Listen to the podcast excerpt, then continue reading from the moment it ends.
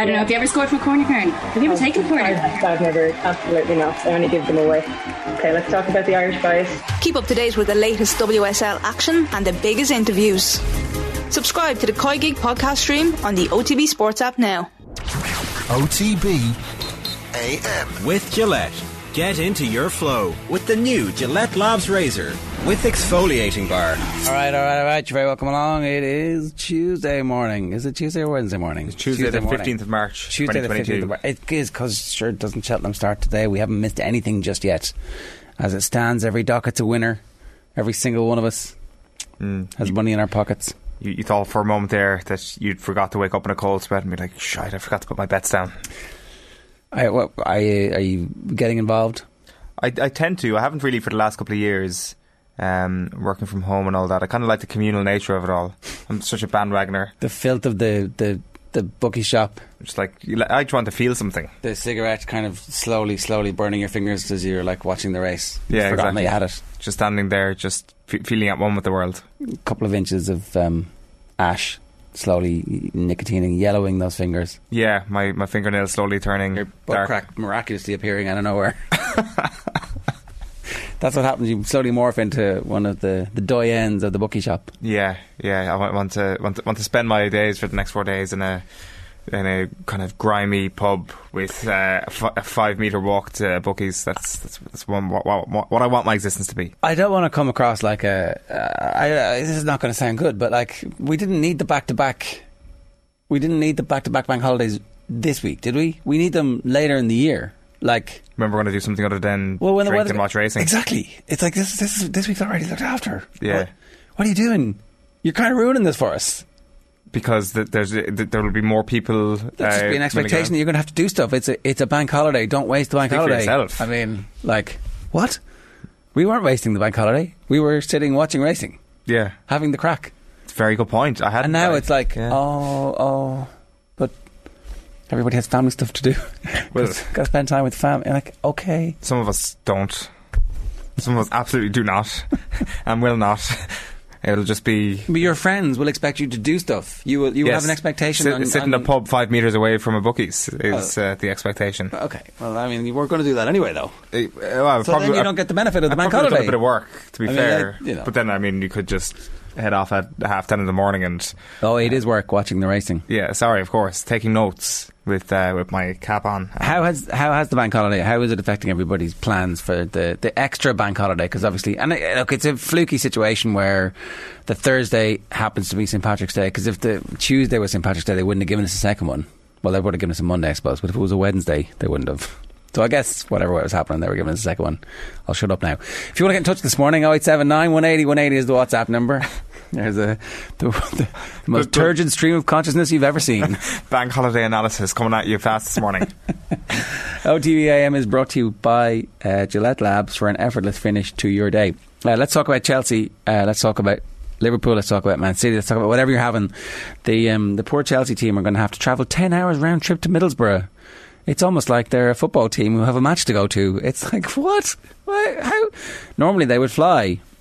Now they're going to have to get bus the way almost every sports team in the world travels to uh, events. I realise that air travel has largely replaced it, but there's still a bit where you get on a bus and you go somewhere. It's like not that big a deal. It's 10 hours. Five hours there, you play a match, five hours back, potentially the next day. It ain't that big a deal. yeah, supporters have to do it all the time. Like, Underage amateur teams have to do it all the time. they might even have two buses. Do you know? There's going to be like plenty of room. There's going to be those buses with the, the bits where you can lie down if you need to. There'll be a massage table. There'll be like a support staff. There's, there's, they're not really. Uh, the, the, they are in danger of losing the public when it comes to this stuff. There's also been uh, links of um, another Saudi businessman uh, with the potential for buying them. So we're going to keep a very close eye on that story. That one's being poo-pooed straight away. It's like, oh, that couldn't possibly happen. But you know what? It could happen. That's exactly what could happen. That's what did happen with Newcastle, and no one gave a fiddler's up until now. So, um, and the only other story before we actually get into the meat of what's happening is uh, the the back page splash and a lot of the or the front page splash in the sports section in a lot of the English papers are that they could be tearing down Old Trafford. It's like, oh, they're going to they're going to raise it to the ground. It's like, yeah, and then they're going to build a gleaming new stadium of ninety thousand capacity that's going to be one of the best stadiums in the world. It's like, oh, you know, sacking Old Trafford like the invading horde that they are, or modernising it to the point where you know it's a much more comfortable and better fan experience. Which one of those two things is closer to the truth? I, I mean, it's probably um, it's probably not going to happen. Is the other thing? It's like there are three options. One is to fix one of the stands and do it slowly. Another is to sack it to the ground, and the other one is to like do a re- re- reanimate the whole thing. It's like more than likely what they'll do is they will take down Old Trafford because it it's not actually a beautiful old. It's not like Rangers or it's not like even Villa, which has this kind of awesome um, red brick stadium. Old Trafford's grand. Like it's very impressive as stadiums built really in the 90s go in terms of the size and but the view isn't great from everywhere and it's not particularly comfortable. And um, maybe I'm wrong. Maybe you know there's no way of building something new that reflects the values of the club. Maybe the only thing that we can do these days is to keep the the battered tattered part of the building and go oh that was the old part and that's more important it's like I think what will probably happen here is that somewhere in the middle will be the, the end, which will But be a shouldn't redevelopment just- of a stand. you could just build a new one Like that is one of the things that uh, Andy Mitten in particular says when he comes on the show a lot is that the, the the stadium is in a state of disrepair. It is this emblem of uh, an aging club, uh, a club that has seen its best days uh, already, and uh, the future doesn't look too bright. So I guess that would be emblematic of a, of a brighter future maybe for Manchester United. But uh, I guess there's a practical level to it as well. Just build yourself a nicer stadium that is worthy of of a, of a team that will hopefully, from their perspective, be better over the next little while. Yeah, and the only thing that they could do while that was happening is they'd probably play in City City Stadium, but, you know, controversial enough. Uh, at 7.37 this morning, we should talk about the big news last night, and that was that City couldn't score at Palace. Uh, here is Pep Guardiola and what he had to say after a nil-all draw against Crystal Palace. Well, we, we play a really, really good game. Uh, create a lot of chances, especially in the first half. Uh, difficult side, defend really well, tight, and they were with the rhythm. And uh, yeah, we play a really good game. Created so much in the first half. Did you look to try and change anything at half time, or was the message more of the same, please? No, we continue the same. So patient, no concede, and we have our chances. We had it, we could not convert. Sometimes happen. Second half, did you consider making any changes of personnel, or did you always believe that what you had out there would, would see the job? They were would playing good. breakthrough? Yeah, I thought a lot to make some changes, but uh, they were playing good. and was the guys who were inside, have the ability to score a goal. But um, yeah, at the end we, we play more more the motion, they defend, and with their people. But uh, yeah, we. Uh, I think they, they were playing good. You're pleased with the performance. Was it difficult to feel anything other than disappointment given where we are in the season and the fact that you dominated the game tonight? We played to win the game, so we create more, we concede few. The stats are there. The way we played was amazing in the difficult stadium with the grass not perfect, and we were we were there all the time with without the ball. So we did a good game. Yeah, but the grass was unsuitable for the, the game. They're, they're all covered in grass stains afterwards. It wasn't like they didn't try, uh, but they made no subs. What's the point in having the biggest squad in world football if you make no subs? Yeah, it is strange. That's that's definitely certainly one of the, the talking points from last night. Like, uh, so their attacking substitutions that were on the bench were, were Raheem Sterling and uh, Gabriel Jesus. So on uh, on top of that, I guess you could have brought Ilkay Gundogan in to, to change things in midfield. But the thing is that Manchester City were playing very, very well, and it looked like they were going to get a winner. They hit the post a couple of times. The Joao Cancelo effort, which smacked the post, I think, goes right in at number one in terms of the most hourly satisfying post uh, connections with a ball of all time. It was just, it was beautiful. I'm not sure is the microphone position at Selhurst Park in the optimum place or whether or not it was just the strike of the ball was so good. But Selhurst Park obviously is a, is a place where title dreams tend to go to die. And uh, Manchester City uh, experienced that last night and uh, the ball isn't back in Liverpool's court just yet, but they've got a, a serious leg up at this point. They always beat Arsenal, except for that one weird time when uh, it didn't happen during COVID in an empty stadium, and uh, they were a, a better team than Arsenal, and they tend to get the job done against Arsenal. So after Wednesday night, there is a good chance they'll be in a very, very good position uh, going into not going into the game, but with one eye on that game against Manchester City at the start of next month. You're not as an Arsenal fan trying to yell Liverpool there, are you? Is that is that, what, is that what's happening? I'm just, I'm just gazing into my crystal ball and telling you what's going to happen. Okay, your crystal balls have been very accurate in the past as Yeah. well. So uh, that that was the story with that. And we'll talk about that in a bit more detail later on. If you're a Liverpool fan, you're very happy this morning. We'd like to hear from you. If you're a City fan, you're starting to get worried. We'd like to hear from you. If you're a Man United fan, Pochettino and Harry Kane are going to come as a package. We'll talk about that with Sonia Luckhurst a little bit later on. We do know that he's not a one man team though, and like, are you gonna how are you gonna pay for this? Because I guess I don't know. Maybe they'll maybe somebody will buy all those expensive players. You won't be paying the salary of all those players. You're letting it go for free in the in the summertime. So anyway, They operate a just in case policy, I think. Just in case Jesse Lingard becomes Messi.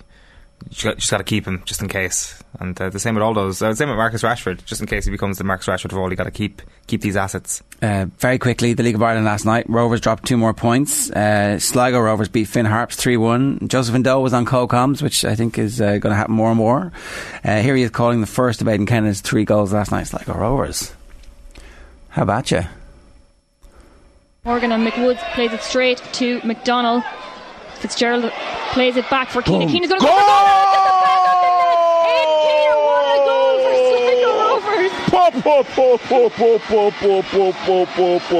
goal.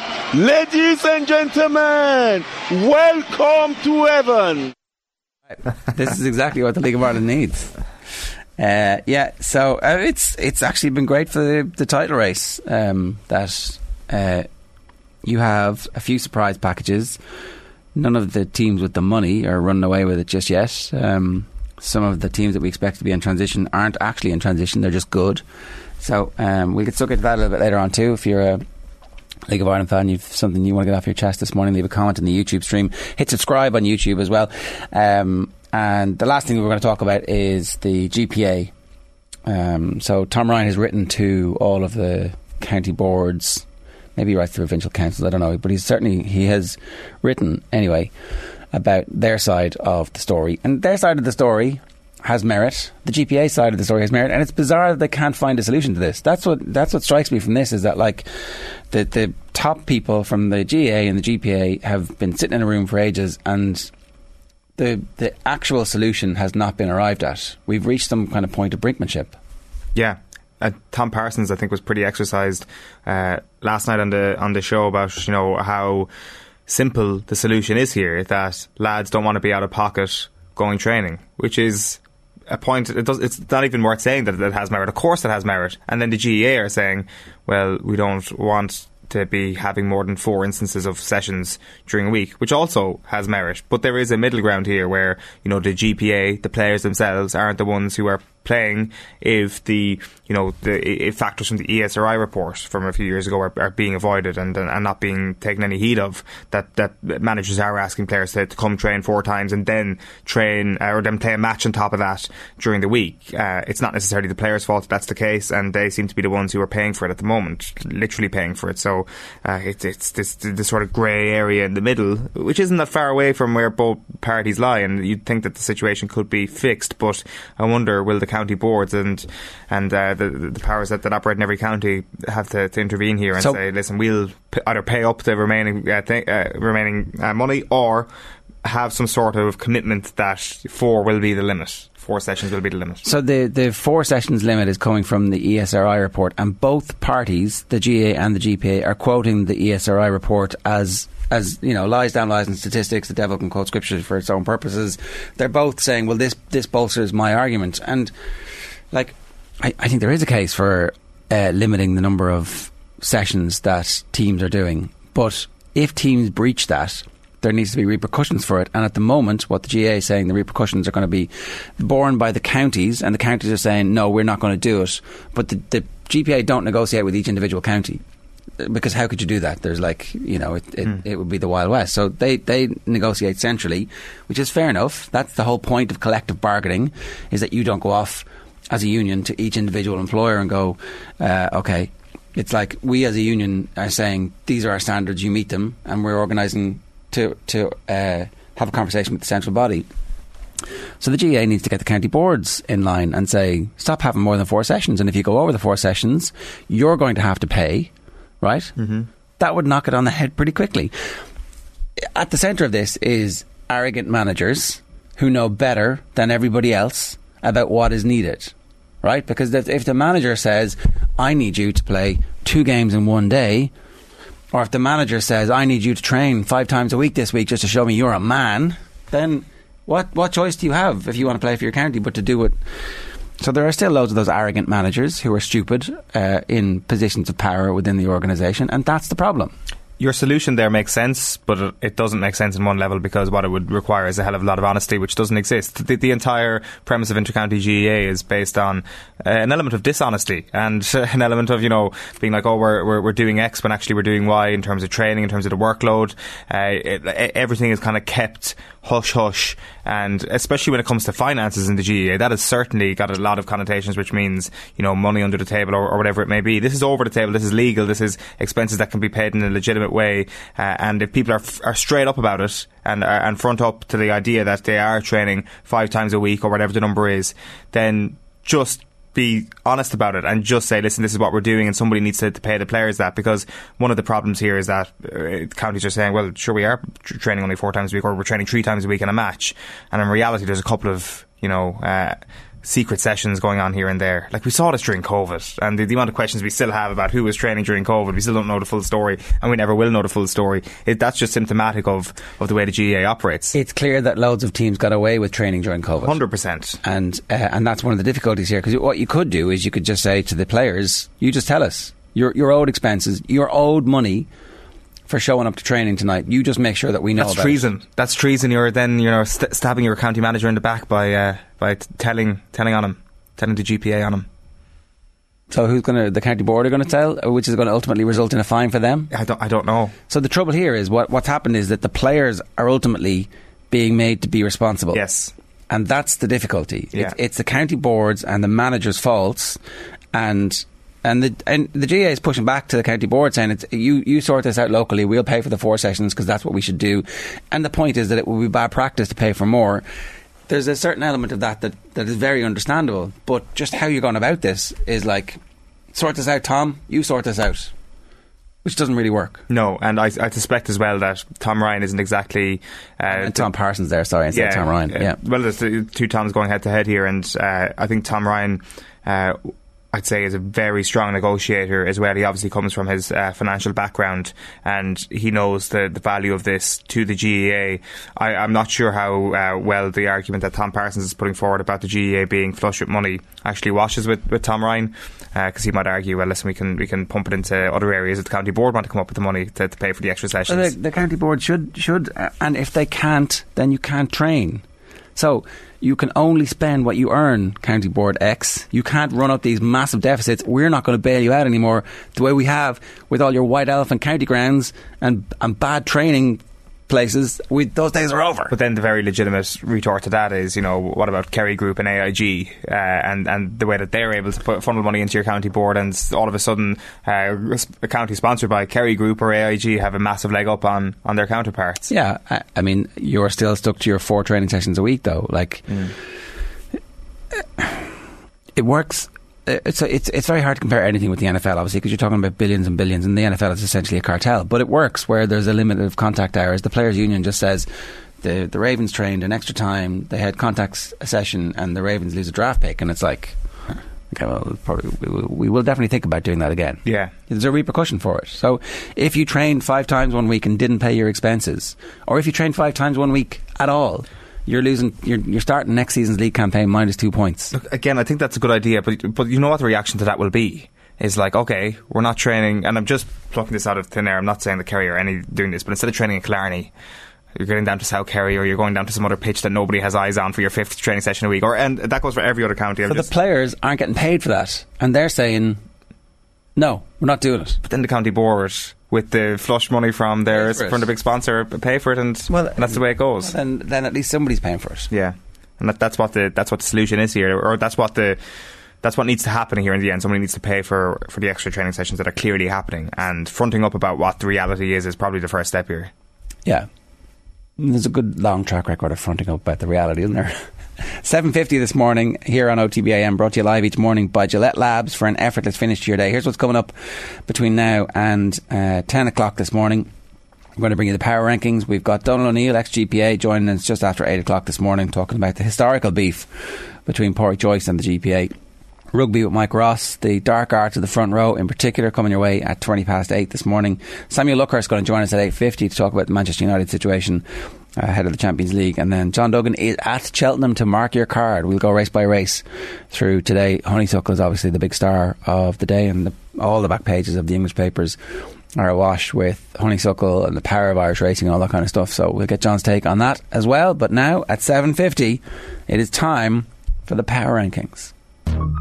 Some of these critics, these pundits. I absolutely adore them lads. I have unbelievable time from them, but they're, they're a great bunch, but it's not acceptable. I'd like to play the hard man when, when they're on it. It's not very pleasant when you're trying to manage a team. All you're looking for is a bit of civility and a bit of decency, but they just dismiss you like, like you, you know, you have nothing to do with the bloody occasion. Do you remember last year when we were having this debate about uh, the league and this possibility that the league could be taken from its home in the sort of depths of uh, like Winterfell-esque conditions and paste it into something like the, the southern reaches of Westeros and the, the nice sunny climes of, of summertime. Remember, remember that conversation? Yeah, that that that was nice. But of course, there was uh, a lot of arguments against that. Proposal B is what we're talking about here. Uh, one of those reasons, one of those uh, very strong arguments that was put out there was that we can't have the league in the summer because of dead rubbers. The the rubber that is dead uh, is is not a good thing for any competition because, of course, there are plenty of them in Gaelic games, and um, and it'd be it'd be this stage of the, the oh, this we're we're into the business end. I mean, six and seven round yeah. six and seven of the league will be full of dead rubbers, which will be meaningless games that no one will want to go and see, mm. and you will not get full county grounds. You will not have carnivals of football right around the country on a Saturday and Sunday that will definitely not happen. You will not have meaningful football played in good conditions where relegation and promotion are on the line for almost every county in the country. No, the rubber is dead, you see. And uh, that's that's a shame, and nobody will turn out. Uh, except we have uh, this uh, strange situation this year where you look at the league tables. It's not a strange situation. This is the case every year, uh, where no one has made a league final yet. No one has been relegated. Uh, and honestly, this is a little bit extreme, but it's not that extreme. I did the sums last year. Dead rubbers aren't that uh, common in the National League. It's it's a, it's a very rare occurrence, but uh, this has been a particularly good instance of it. So but Owen, what about those teams who won't be playing for Sam Maguire? What about those teams? They their their seasons are over. They have nothing to play for, Owen. What about those teams? The, the, that's the interesting argument now is that you know uh, Dublin would be playing for their right in the Sam Maguire at the moment, which is an interesting one, but considering they've been doing that for the, in the this alternate universe, they would have been doing that for the last few weeks anyway. And I think so I, how, how I, many, dare say things would have probably gone a little. How many people are showing up to Croke Park? So let's say it's like uh, mid May, mm-hmm. right? Let's say this is when it should be. It should be mid May. Who are the those playing next? Their last two games are Donegal and Monaghan. I'm not quite sure what uh, the the order is. And so one of those games is in Croker, and a chance to play in an All Ireland last 16 is on the line. Yeah. Are you telling me you're not getting 45,000 at that? No, you're going to get 20,000 max. That's all that we're ever, we're only able to, there's no financial involvement. This, this is not going to have any bearing on anything. And uh, so what, they've played five games at the moment, five, five league games, like five championship games is what that would have been. And uh, that's possibly more than they will need to play this year to get to an All Ireland semi final or get to an All Ireland final, even, even though they come through the biggest province. But anyway, the league is good, is the bottom line here, and uh, the, these final couple of weeks are set up for uh, an unbelievable finish. But that it, it, it was ever thus with the National League over the last ten years. It has been excellent, like kind of like the, the, permutations that develop on the final day. They'll start to develop this weekend as we go into the to the proper business end of, of this year's National League. And of course, there's massive consequence in relation to into the championship when it comes to those Division Two and Division Three teams, especially. So at 32, uh, a non-mover in, in Waterford. 31 uh, is Carlow. 30 is Wicklow. Uh, they all lost at the weekend. Wexford Um, uh, they lost last week in their rescheduled game to Tip, but they got a win at the weekend. They beat Waterford uh, by a point. They're in at number 29. London, the bubble seems to have burst a little bit on the London Rising. They're down to 28. They took a massive beating at the hands of Sligo at the weekend. Um, uh, 27 is Leitrim. They're staying put there. They beat Carlow at the weekend. Uh, and Sligo are down to 26. I'll explain that in a minute because there's a big riser in the mid 20s at the moment. Longford are down to 25. They took a pretty heavy beating to Antrim after beating Westmeath the previous week, which looked like a significant result for this Longford team. Uh, it kind of feels like a step forward and a step backward over the last fortnight for that team. 24 is Fermanagh. They lost to Louth, and then that big riser, as I mentioned, is Tipperary. Uh, they're up to 23. Could have possibly got a bigger bounce. Did consider bringing them into the top 20. I just want to kind of see how things go over the next little while. They beat Cavan at the weekend if you missed it. They beat them by four points.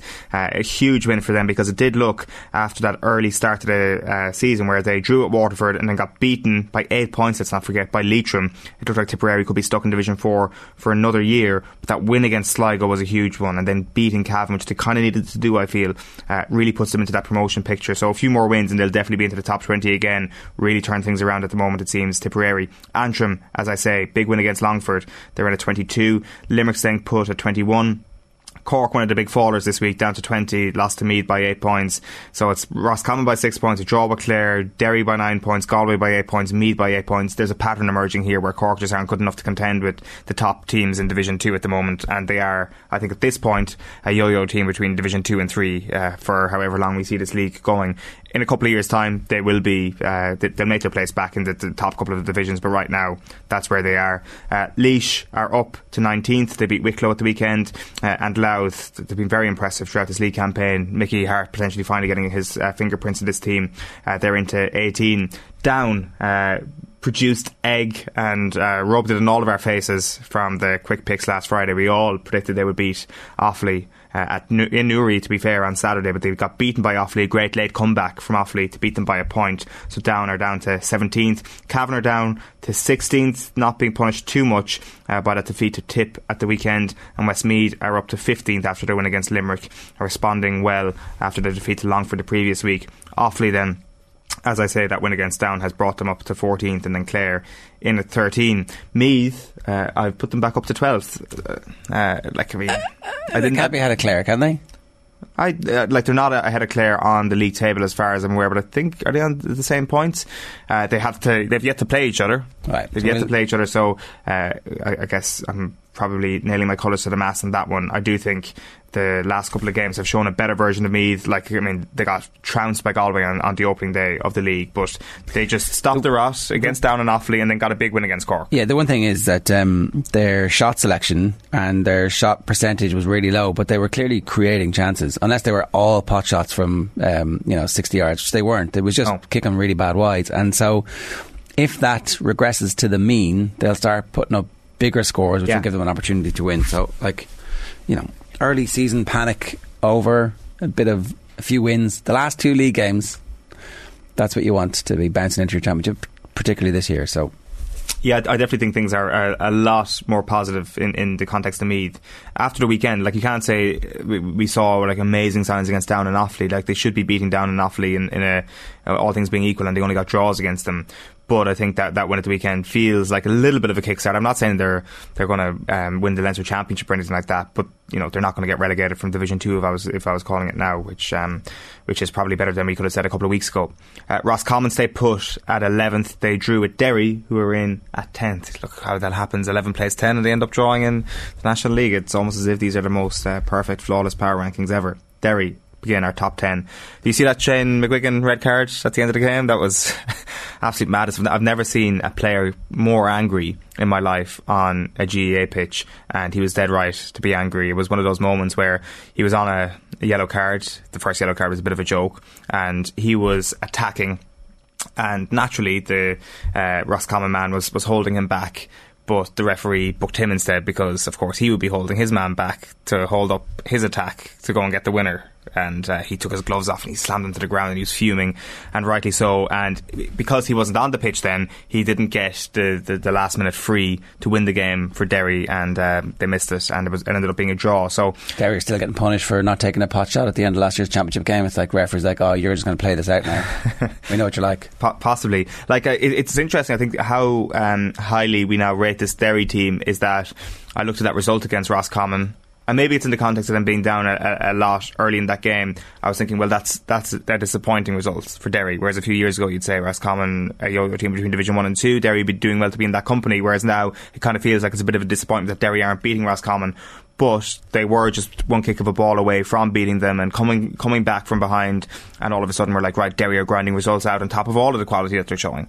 I still back them to get promoted. Uh, because of our hot takes on the bank holiday situation at the start of the show. We've kind of eaten into the time for this, so we're going to have to fly through this and come back oh, to it in more detail a little bit later. Uh, Galway are in at number nine. Uh, they beat Clare by six points at the weekend. In the top eight, uh, number eight is Kildare down a couple of places. Donegal down a couple of places into seventh. Monaghan are rising into sixth after their win against Donegal at the weekend. Tyrone are down to fifth. Dublin, uh, one of the biggest risers in the top page there, they're up to three. Uh, sorry, they're up three spots, two four two four. Uh, Armagh in a third, Mayo are in at number two, and Kerry are still at number one. So no changes in the top three. Okay, so what's the story with the Dubs? The Dubs, I like. I mean, I think that they are back to a certain extent. I mean, if they were back, back, they would have been in the, the top three. Like a couple of things to keep an eye on from that game at the weekend. I thought that Dublin got torn apart on a couple of occasions early in the season, and while it looked really bad, I thought that they were very fixable things. When they were that bad, surely the only way is up. And one of the things that you're looking at is who's going to start in, in that full back line for them over the course of this summer. At the weekend, it was Cian Murphy, Davy Byrne, and Michael Fitzsimons. Murphy only made his championship debut in 2020. Um, I mean, he, you've obviously got uh, Gannon coming off the bench in that position as well. It's, it feels now as if Dessie Farrell has a, a, back three there which are reliable, which aren't going to get opened up and just are, are, hitting a bit of better form. That if they played Armagh again in the morning or played Kerry again in the morning, I don't think their weaknesses would be as as naked as they were in those first couple of weeks of the league. The half forward line is also very interesting. I think it's very strong.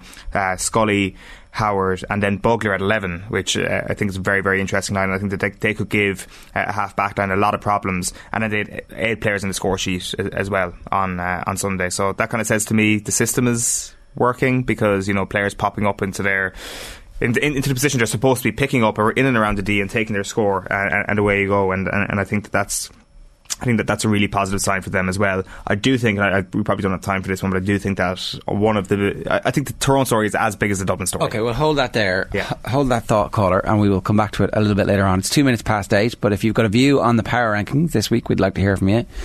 Um, some teams have moved up quite a lot. Some teams have not moved down enough. We will come back to that a little bit later on, but that is this week's power rankings. I absolutely adore them lads. I have unbelievable time for them, but they're, they're a great bunch, but it's not acceptable. Right, two minutes past eight. OTBAM is brought to you live each morning by Gillette Labs for an effortless finish to your day. Uh, we've got plenty more to come. We're going to be talking about the GAA GPA the historic rivalry and a little bit of an update on uh, what should happen now because it seems like a solution is relatively straightforward. Uh, we'll get to that in uh, just a moment with Donal O'Neill. And then also this hour, we're going to hear from Samuel Luckhurst about the Manchester United game tonight and the mood music around Cristiano Ronaldo's hat trick at the weekend and potentially the raising of Old Trafford to the ground, literally and figuratively. That's next.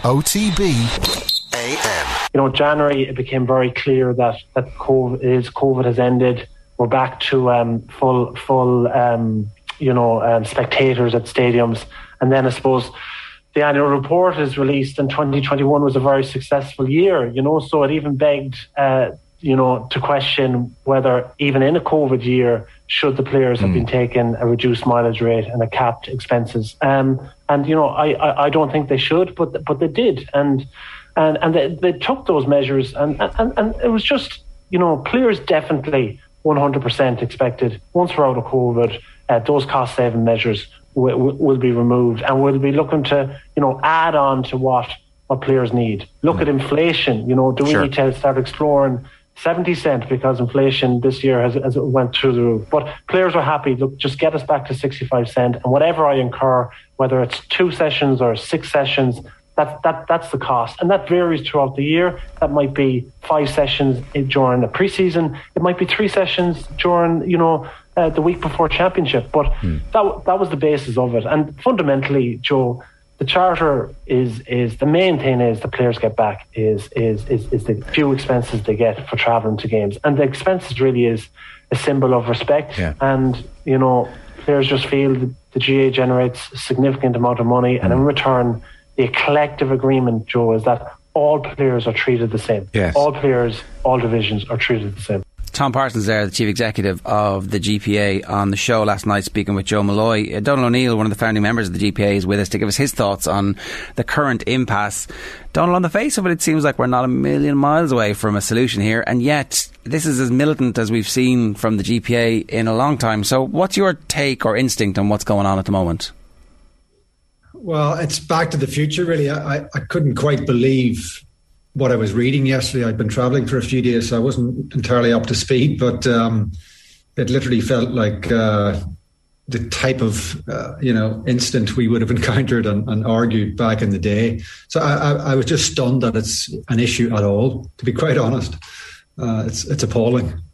Um, wh- what do you think is the issue? Like, because overnight we've had um, the letter that the GAA have written to the, the county executives to say, look, uh, we have restored the 65 cent for four sessions, but uh, it's bad practice for us to mandate any more than four sessions because the ESRI report in 2019 said that the it was it was 31 hours a week was what we were asking of players. That's too much, and that's all we're willing to to pay for. I see a little bit of merit in that, but I don't really see how it's the players' responsibility to fix that. It's actually the county managers and the county boards' problem to fix that. So it just seems like everybody kind of agrees a little bit, but they don't know what they agree on and they can't find a solution.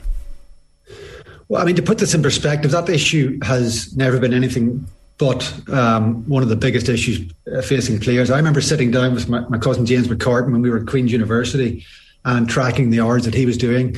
Uh, between travel. He was playing from everybody from Ulster to international rules to 21s county club. And I can assure you it was a lot more than 31 hours even back then. That issue has never been addressed.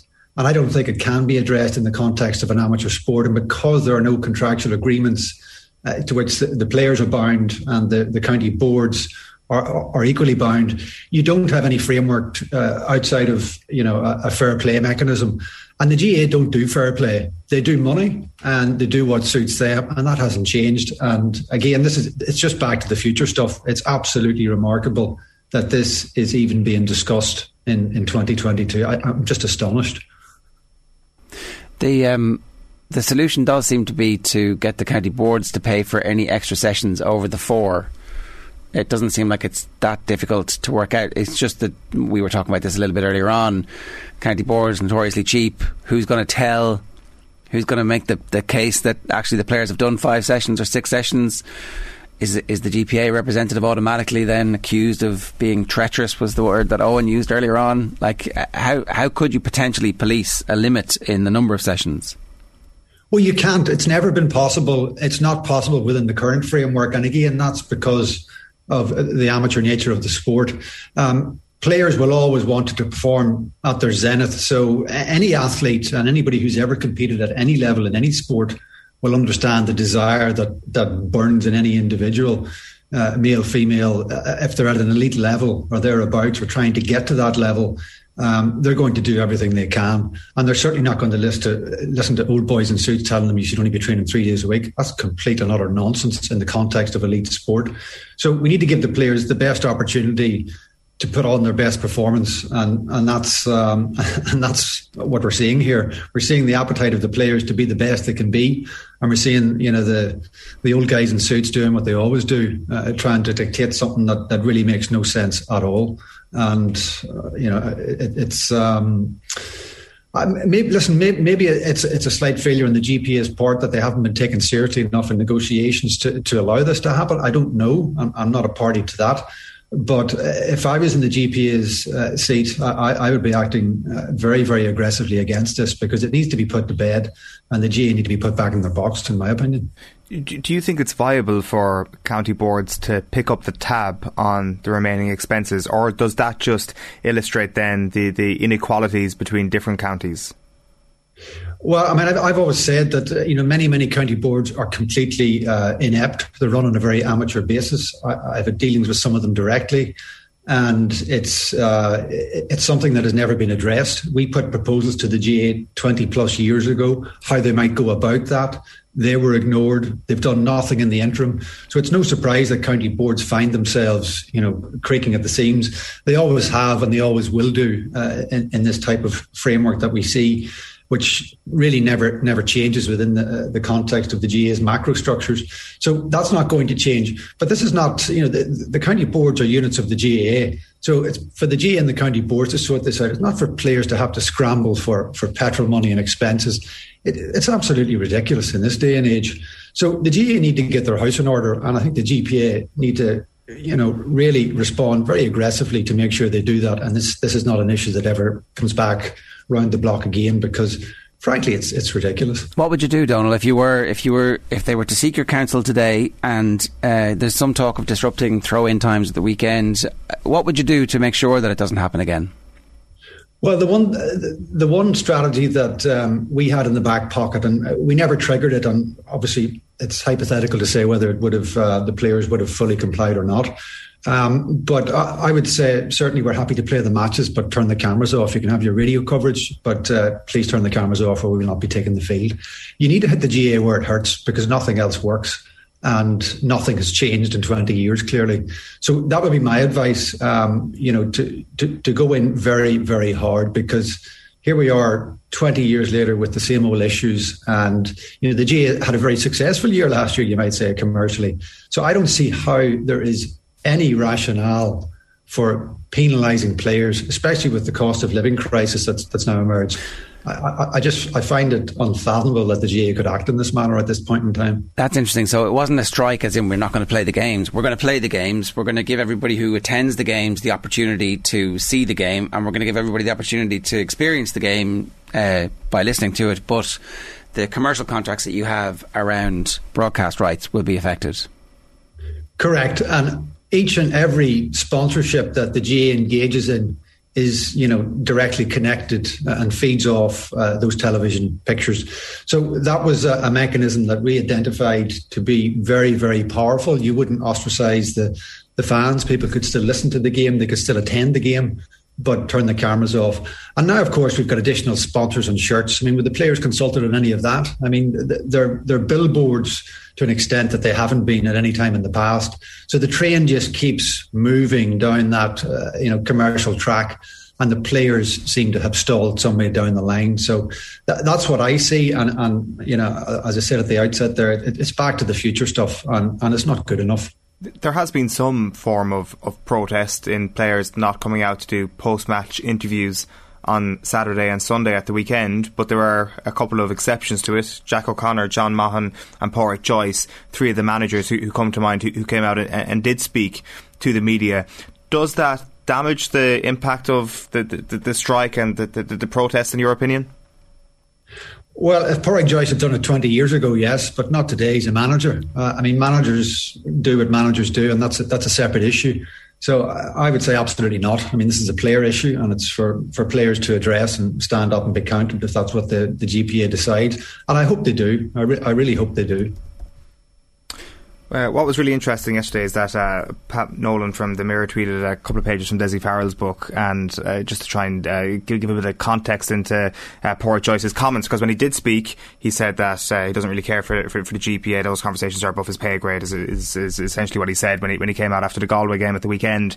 And the context of this is an incident which I had no idea of back in 2001 when the GPA held their awards, and Pádraic Joyce was due to get the award, and then then late votes came in, and, and Declan Meehan uh, became the footballer of the year. Uh, Michael Donnellan, I understand, picked up the award, and then the award Meehan. was uh, Michael Donnellan picked up okay, the award on sorry. Meehan's behalf, okay, and then because uh, Meehan was in Boston and Joyce wasn't available in, in, the first instance either, and the award was sent back. And I think was were you the re- recipient of the award when when it was sent back? Or uh, sorry, yeah, the, the, the, literal recipient of it.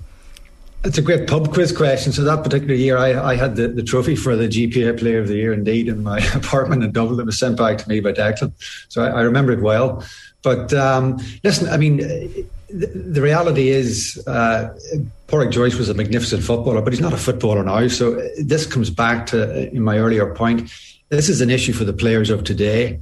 And I think managers, officials can sometimes get carried away with with their own profile. Um, it's really got nothing to do with them. Dessie's now obviously the Dublin manager, which casts an interesting shadow on it. But again, you know, even he's irrelevant. This is a player issue, and it's for players to resolve because it will keep coming back if they don't put it to bed once and for all. What what happened when you received the award that time? Well, there, there, there's some suggestion in the book that it was it was dismantled or something. Yes, it was. It was. It came. It came in. I, I can. I could still uh, see the box that came to my door, and uh, I didn't know what it was. So this was obviously uh, pre-Amazon days and all of that. So it was quite unusual to get a uh, a big cardboard box in the post.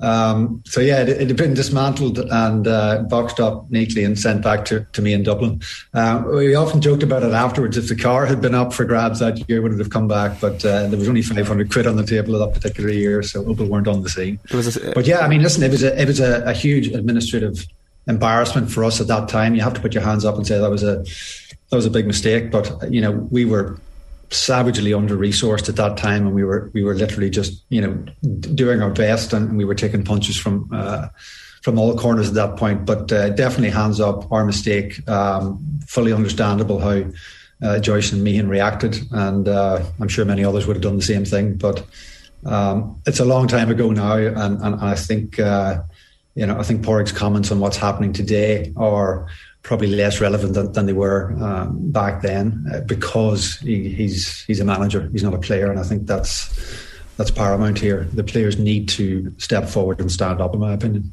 Uh, was it not a, a state of the art mobile phone instead of a, instead of a car at the point? I think it was smart um, Carphone Warehouse were the, the commercial sponsors. Yeah, there was 500 quid on a phone, so right. that was the that was what was on the table at that point. But um, did that get sent I back as well? As an Armagh man until 2002 before we had the car, obviously. So that, uh, worked out okay for uh, for the lads up north. Did, did Declan send the the phone back as well? Um, I don't know if the phone had been delivered. Uh, from Warehouse, I'm trying to remember the detail, probably would have just sent that directly, but uh, I didn't receive the phone. Um, and I, I, didn't check whether it was it was uh, it was used or not, but uh, the trophy came back neatly neatly boxed up, and that was one of the I suppose the the early incidents of the GPA when we didn't know whether we were going to get over the line or not. But uh, things changed very rapidly after that uh, in, in, the following twelve months, and we identified the uh, the All Stars as a target because we knew that um, we could inflict real commercial damage on the GAA by starting our own uh, program, sticking with it and trying to make it something uh, substantial, which which it went on to become the following year. And then ultimately they ended up merging as as the as the merger and the, the two organisations became very close in, in recent years. So this is a fracture in the relationship for the first time in a number of years, really. Uh, one last question from me: What do the GPA need to do, or do do they? Does it matter about keeping the the general population? And the general membership on side, or is that also irrelevant? Well, no, I think it, it's it's always relevant because if you if you step forward to, to take action, you'd like to think that uh, there would be compliance. And again, you know, I'm I'm so far removed from it now; it's it, it's hard to know. But you were always aware back in the day that it, the amateur ethos of the sport um, filtered down to the players' response to some of the issues. And uh, I'm not sure the psychology of that is interesting because in a professional sport, when the unions move, everybody moves. Um, we were never 100% sure that we had that level of support at any point. And you could probably question whether the GPA has that today. I don't know but you wouldn't really find out until you you stepped into the ring. But you know, my move would be to um, to strike out very very firmly against the GAA because they've proven that the leopard doesn't change its spots, and the only thing that they understand, um, you know, to to put it bluntly, is a good kicking. All right, we're, we're going to put a request out to the GAA to come on and, and talk a little bit more about um, what their plan to try and resolve the impasse is. But for now, Donal O'Neill, thanks very much for joining us this morning. Cheers. Thanks, fellas. It's uh, Donal O'Neill giving us some thoughts and insight into um, the founding fires that the GPA came from. Yeah, it's, it's interesting the the idea that um, a, a blackout, a television blackout on games, was going to be their course of action in a, in a head to head head. That seems like maybe the third step here. If they do go and delay kickoffs, throw-ins, delay throw-ins this weekend, uh, will that be weekend three, the final weekend of the league? Could that be the situation they reach? I wonder. Yeah, we'll wait and see what happens with this. Uh, I do have sympathy with the trying to get to a, a, shared amount of expenses for each team, or a salary cap, a wage cap, like a. Ultimately, that will dictate the number of sessions, and I, I appreciate Donal's point that players want to train as professionally as they can. But whether or not you need collective sessions five times a week or six times a week, like you probably can't have that and be amateur. No, and I think that was actually Colm O'Rourke's point on Sunday night, wasn't it? That this is a, move to semi-professionalism. Now, I think that maybe the point came across as if he wasn't in support of what the GPA were after at all, but uh, like it isn't. Like it's uh, no. that move to the semi-professionalism is gone yeah, I guess he, I guess, I guess maybe what I, am not sure what he was trying to say, but what I took it up as maybe reading between the lines is that he feels that if you're training five times a week, you're essentially a semi-pro. Um, but I guess the definition of semi-professionalism is if you're getting paid a certain amount that allows you to half work and half not work, which this wouldn't be at all. It'd just be about limiting the amount of money that you're losing by playing Gaelic football or hurling. Yeah, look, it's uh, uh, this is obvious. It, it it seems like it's about something else. That this is a proxy war for something else. And um, I d- I don't know. Will it get worse? Is there a possibility that we won't be able to watch games? Well, it just feels that there is uh, that this could have been solved quite easily, and it hasn't been, which would give me a little bit of cause for concern. Uh, and, and, maybe that the, they're just not on the, the same page, or maybe things just need to be explained a little bit clearer, and, and everything will get sorted out. But this shouldn't be in day five. Like this is the fifth day of the story, isn't it? So we shouldn't have got this far. Um, uh, what's the definition of a session? asks Brian. Just say session five is actually four B, continuation of the fourth session, and expense it. That's a guy who could. I want doing my accounts. or maybe not your accounts, but certainly uh, at the negotiation table for this. And so we'll have session 4B and we'll have session 4C. And away you go, lads. we'll just put that in a little separate column. Uh, 8.22 this morning here. If you want to get in touch with us, we'd love to hear from you. Um, uh, right, so Neil talking about our rugby coverage yesterday. It's terrible being an England fan at the moment. The result was never in doubt after the card. Had things played out differently, Ireland would still have walked away winners. The scrum penalties were perplexing, and it looked like those decisions affected Ireland, but they pulled through convincingly. And as plenty have pointed out, England never looked like scoring. Complete shambles from England, the Six Nations performing worse than last year. Many believe England under Jones will come good at the World Cup. I think they're deluding themselves, and the RFU have put themselves in a corner by giving Jones a blank cheque through to the World Cup. Whatever credit Jones had, he's running up a pretty steep overdraft at the moment, and many of us believe he's sold us a lemon to the rugby now. I'm delighted to say Mike Ross is with us this morning to try and make some sense of what happened in the scrums. Mike, good morning to you. How you getting on?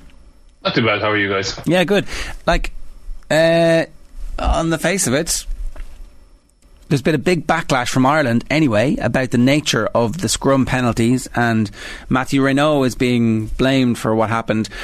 Do we need to look at ourselves first, though, and stop blaming the referee, and, and maybe try and understand what we could have done differently in this scenario? Because let's let's say we were to be refereed like that in a World Cup quarter final, or you know, we can dream a semi final. Come on uh, afterwards, blaming the referee is well and good, but you're out of the tournament.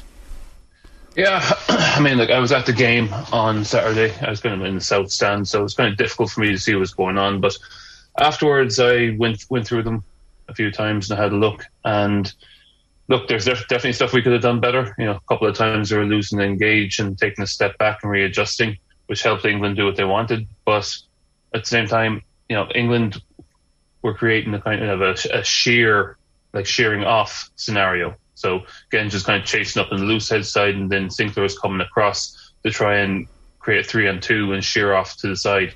And if if a ref isn't refereeing that, it's quite hard to stop. I mean, there's a couple of things you can do about it, but they're they're you know it's it's not guaranteed. So yeah, look at a combination of like we can probably be better in our in our uh, setup and engagement.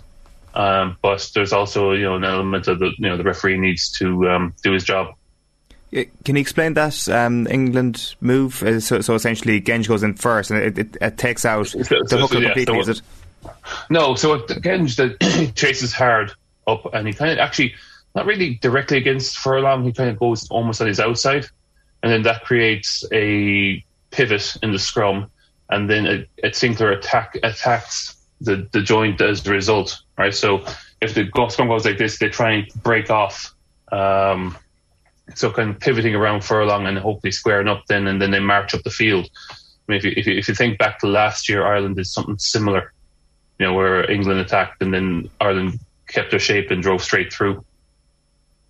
Is, there anything that you can do if you're Tadhg Furlong in that position? Couple of things, but you know they're not guaranteed success. One, you can start crabbing to the right to counteract the rotation that's coming against you. So the, the whole thing starts going going like going right or right across the pitch to the right.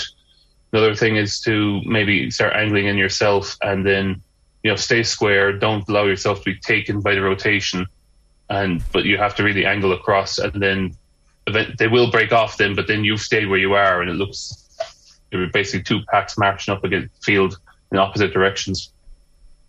But you know the, those are both you know hard to do and risky enough, I suspect, uh, in that the referee looks for who's going forwards and yeah. it kind of referees on momentum as opposed to the technicalities of it. Yeah, which is generally what French referees do. They will moment if someone looks like they're going forward, they're going to give them the benefit of the doubt. Okay, let's say we could we had a, a magic rewind button and we knew what England were going to do, and we're sitting in in the um, coach's room in advance of the game. What are you saying to the Ireland team about eh, eh, like? Is it is it more early engagement with the referee? Because Furlong did try a little bit of it uh, across the course of the match, and it didn't seem to have that much of an impact on Raynal. How, how do you influence the referee to get a better outcome, and how do you actually influence then what England well, are doing? Usually, you supply footage to the referee prior to the game of things you're concerned about. No, you know that doesn't exist in this scenario or you can verbally tell them, "Hey, look, you know, we're, we want a fair, we want a fair contest. We want to scrummage square and straight, and we don't want to be dancing around." Um, but yeah, it, it is difficult. Like ultimately, is uh, the referee is going to decide how he's going to interpret things, and there's only so much you can do about that. But like potentially, I'd like to see us cheat a little bit more. You know, um, sometimes you have to, you know, make make your own make your own decisions.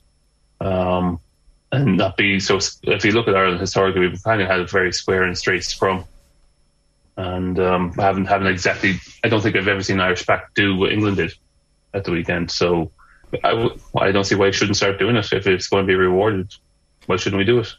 And like that, that's interesting, especially in the context of the two props being pretty experienced for Ireland at the moment. So it's not something that they've they've ever engaged in, in really if they didn't resort to it on Saturday. Yeah, well, with, like it's not really how how this Irish scrum is coached. You know, John Fogarty has been doing a pretty good job up until now. Um, and if you, if you look at how Ireland scrum is, it's square, it's straight. They try and dip, all dip and push at the same time uh, in the same direction. Uh, I've scrummaged, I've scrummaged in England for number of years, or in my early in my career, and the scrum is seen as like it's free fall. You, you know, the one rule of the scrum just go forward, don't matter how. Right, so that, that that that kind of is a nice petri dish of, uh, I guess, bending the rules to, to whatever meets your strengths. Yeah, well, the, if you're getting away with it, you're getting penalties. You know, if I was in England's position, I would have done exactly the same thing. I'd have kept going to where I was getting penalties because I was giving them entries into the game, it was giving them points, it was giving them strength and momentum. So, and if the referee's not refereeing it, then uh, by all means, keep doing it. Do you think there's a possibility that we didn't get a yellow card because Raynal didn't quite know what he was given the penalties for? That that like Eddie Jones afterwards is complaining. You know, I mean that's uh, that's not exactly a surprise, but that the referee's like, I'm going to just give this penalty here, but I don't really know. I mean, I've had a word with them. I'm not really convinced myself. Yeah, well, there was no one specific offender, was there? You know, I mean, you get penalised for, well, in Raynal's man going backwards. So, I mean, there's no one falling to the floor. There's no one, you know, standing up. It was just kind of slewing around and a bit of a merry-go-round, really. And Raynal just decided that it was one or the other's fault.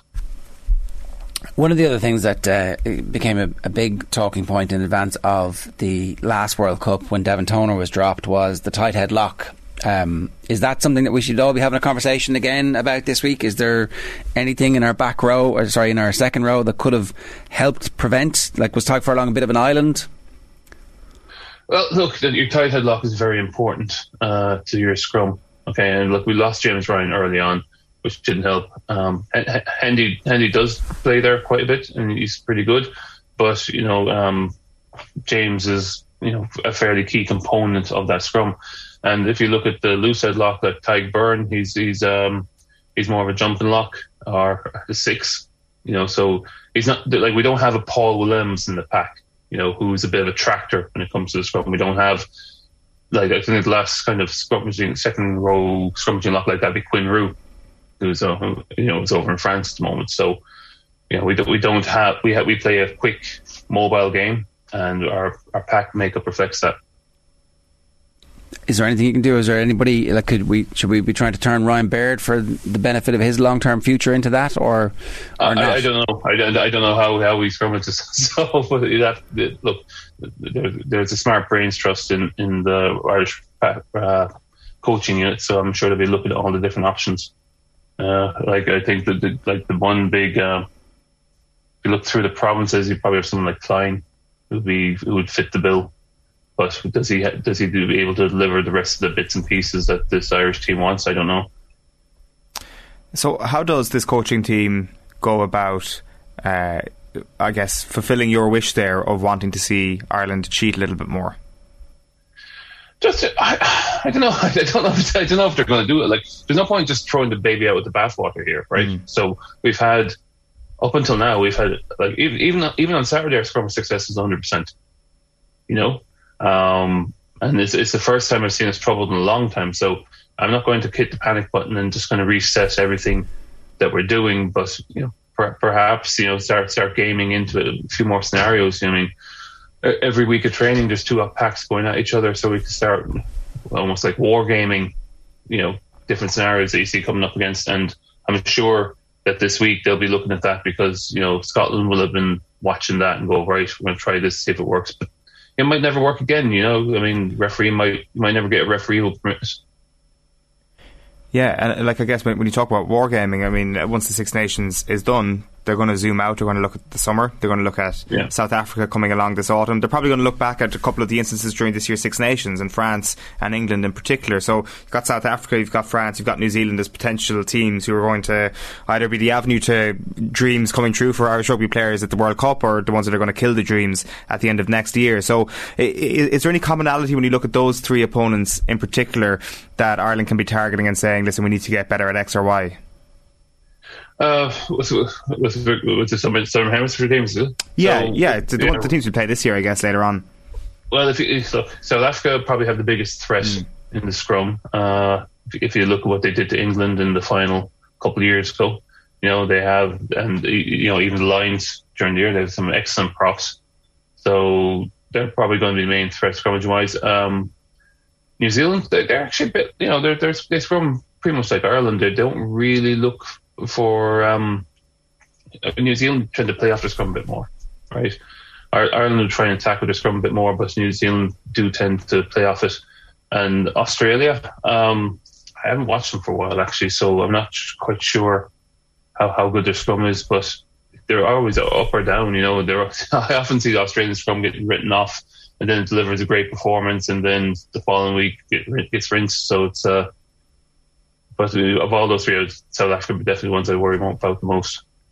Uh, just in terms of strength and depth, like the the general consensus afterwards was that whoa, that front row is going to. Um, like Cian Healy might not be at this level anymore, but that doesn't seem to be what you're saying at all. If the referee had refereed that properly at the weekend, then we wouldn't actually be worried about the strength and depth in the scrum. So, do we need to maybe take that one off as a one off and make sure that we're prepared for the next time that happens to cheat back or to influence the referee in a way. What's the truth about our strength and depth?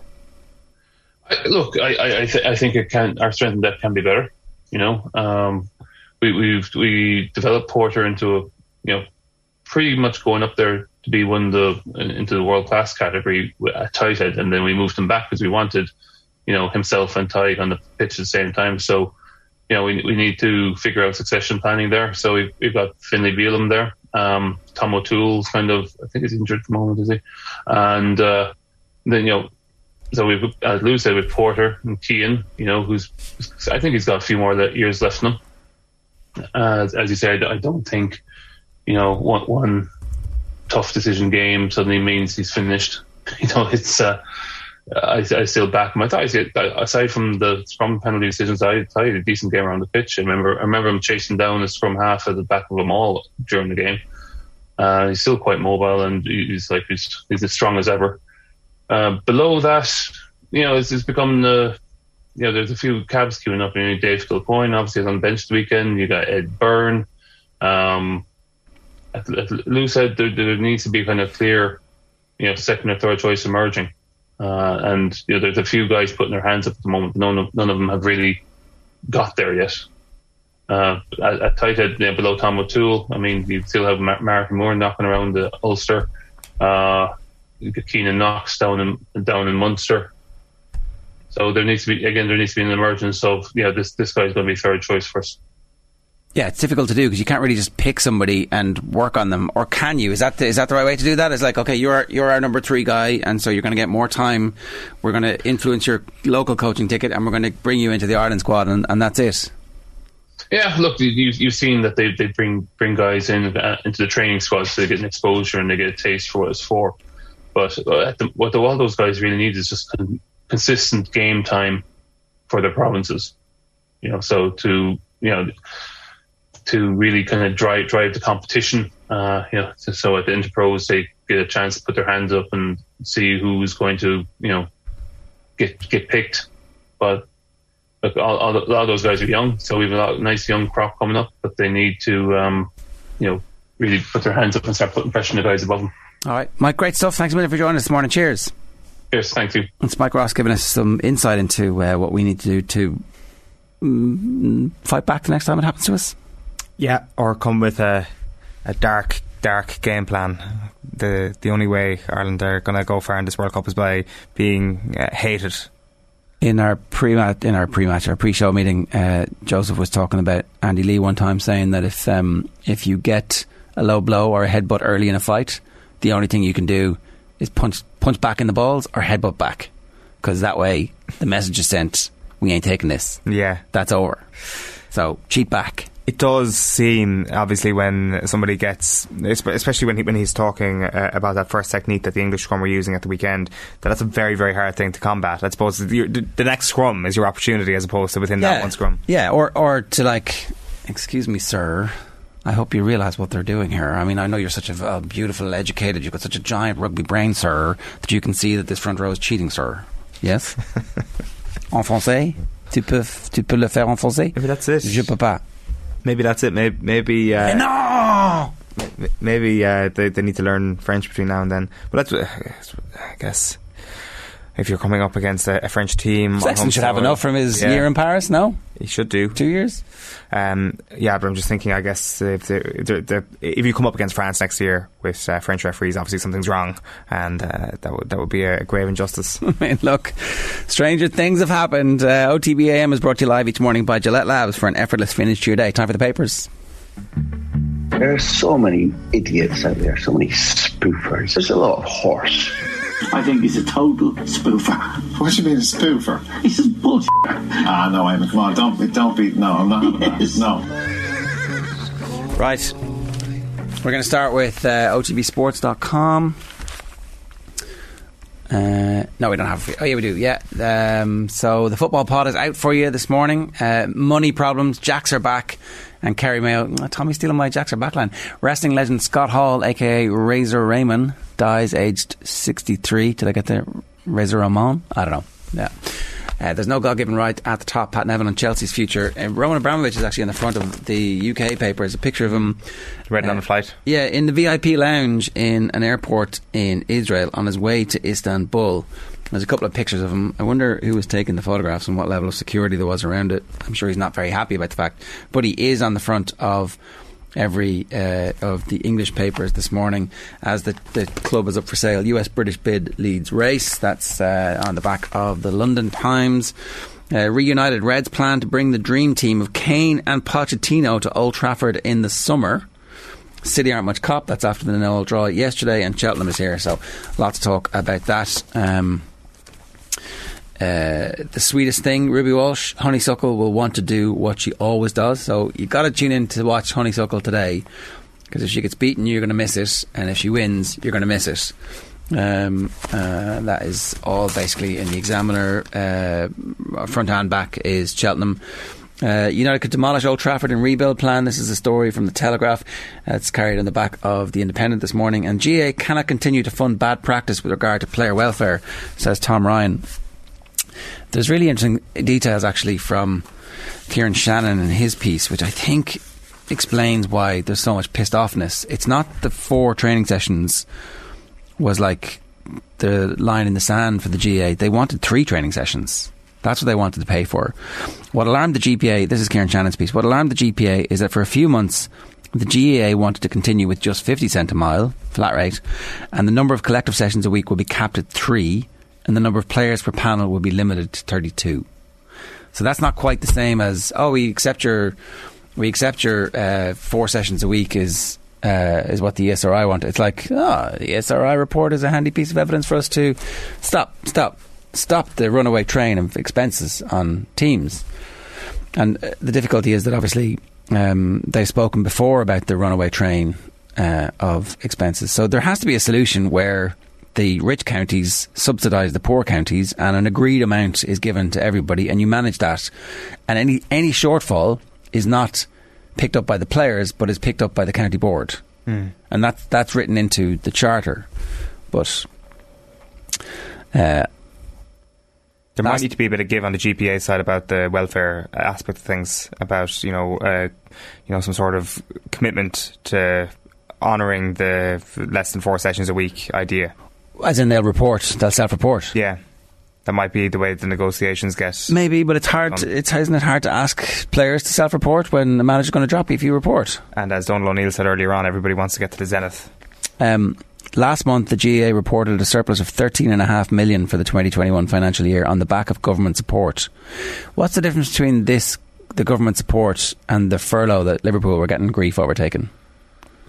You made a lot of money. You took a lot of money from the government. You've, you've added it to your coffers. What's the difference? Uh, There, there is no real difference. Obviously, the perception is that it's different because one is a professional organisation, one isn't supposed to be a professional organisation. But the GAA is very much a professional organisation outside of the players that, that play the game. Um, Saudi, you like that? Is the back page of the Sun, and it's uh, Chelsea received a bid from a Saudi Arabian group for 2.7 billion, and Aymeric Laporte missed last night. Uh, race against time. Potential Chelsea owners rush to meet deadline for offers. United look at Old Trafford demolition. Different picture of Roman Abramovich on the front of the paper in the Telegraph, and um, yeah. So anyway, look. Uh, Carl Milani is with us at 8.43 this morning. Carl, with the Sports News. Good morning to you. Morning, lads. How are you? The um, players finished up being a mammoth tournament. Maybe a six-day golf tournament is the way forward. Yeah, a lot of people said yesterday, why don't they finish every tournament on a Monday when we can all watch it and it's kind of the only thing that's on? Um, yeah, in fairness to the organisers, fair play to them for getting it finished before Tuesday because it would have run into this week's tournament then and caused trouble. I think the Valspar Championship is starting on Thursday. It's in the General Florida area as well. Um, but yeah, it was a bit of a disaster and probably took from the tournament in terms of the flow of it and, and the traditional Sunday finish and all of that. But Cameron Smith ended up winning it by a shot uh, on 13 under. Shane Lowry's final round challenge didn't really materialise at all. A couple of bogeys in the front nine. He got it together around the turn and, and ended up in a tie for 13th on six under. So a pretty decent week all round. Um, Rory McIlroy, despite his struggles in the first three rounds, had a really good closing round of 66 uh, to end on three under alongside Seamus Power as well. So an important week for Seamus Power. He's back inside the top 50 now, um, which he's going to be keeping an eye on over the next couple of weeks. If he can be there at the end of the month, he'll get into the Masters in a month's time. So key couple of weeks coming up for him. Um, but yeah, good tournament. Uh, 3.6 million, I think, for the winner, which not bad. isn't bad. Okay, he's got a million for finishing second. yeah, and I think you could finish as low as somewhere inside the top 40, 36 or something like that. You still get 100 grand or something like that. So, um, you know. Cover your expenses anyway, wouldn't it? Yeah, yeah, given everything that's in the train news. five times a week that week. Yeah. Um, but yeah, it was it was uh, the weather didn't help things at all. I mean, you say that, but it did actually make it a much better TV spectacle, right?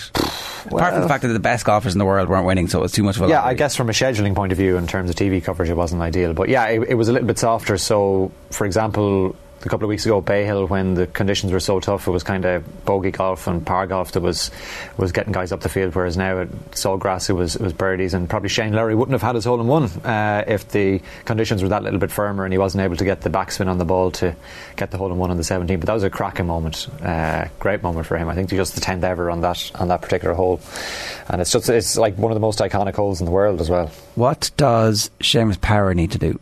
Be in the top 50 by the end of the month. And how? So what does that mean in, in practice? Well, basically, he needs to have a couple of decent finishes. I think he's going to take a little bit of a break because he has a, an elbow injury uh, that he needs to rest. Now, he says, I think, that he's not overly concerned about it and not thinking about it too much, but I think, you know, as any sports person, when a big event is coming up that's so iconic as the Masters is, I think it will be playing on his mind that he makes sure he gets into that tournament. And probably, I know you don't deserve anything in sport, but if Seamus Power doesn't deserve it, I'm not sure who does because he's had such a good run of form to get himself, you know, up in that upper echelon in the tour. He's done it the hard way, uh, so let's hope he can stay inside that top 50. But uh, he does. He needs just to keep playing a little bit uh, stay consistent. Um, his form has deserted him in recent weeks a little bit, but uh, if he can keep consistent now over the next couple of weeks, uh, let's hope that it happens.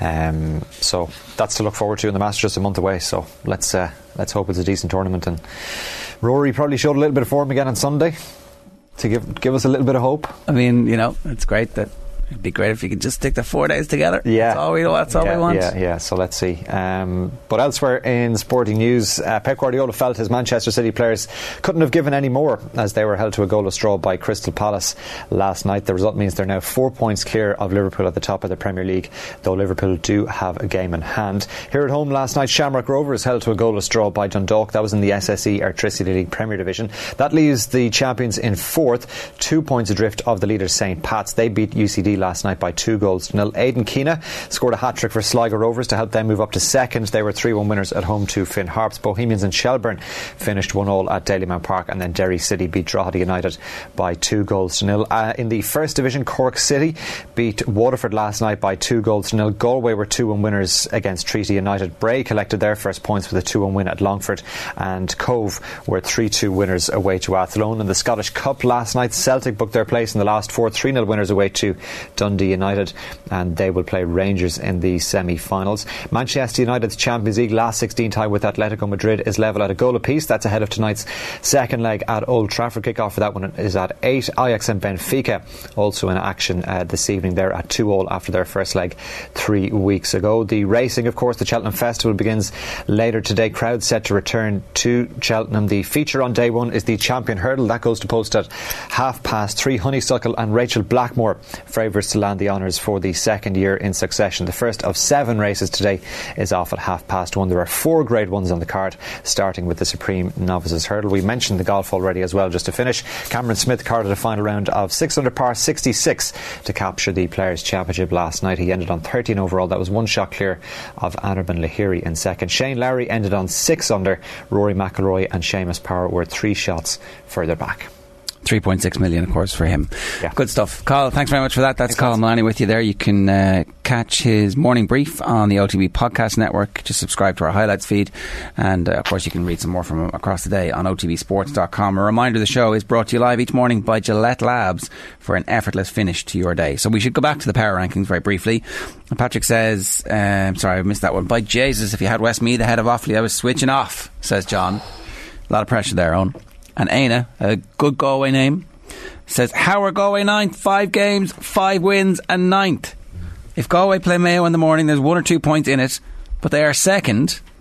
We beat Kildare for sure, he says.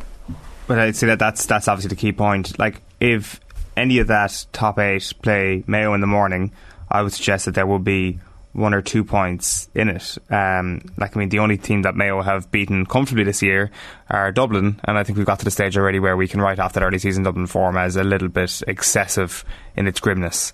So I think that they're not five points worse than Mayo at this point. It is one or two points. So uh, give me another team who who wouldn't get with, within a couple of points of of uh, Mayo is my point. And I just don't think that Kildare have done enough wrong for them to be dropped below Galway. I did consider it for sure.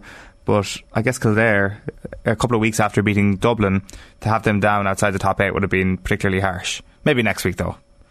It'll be ancient history come come next week. We'll see.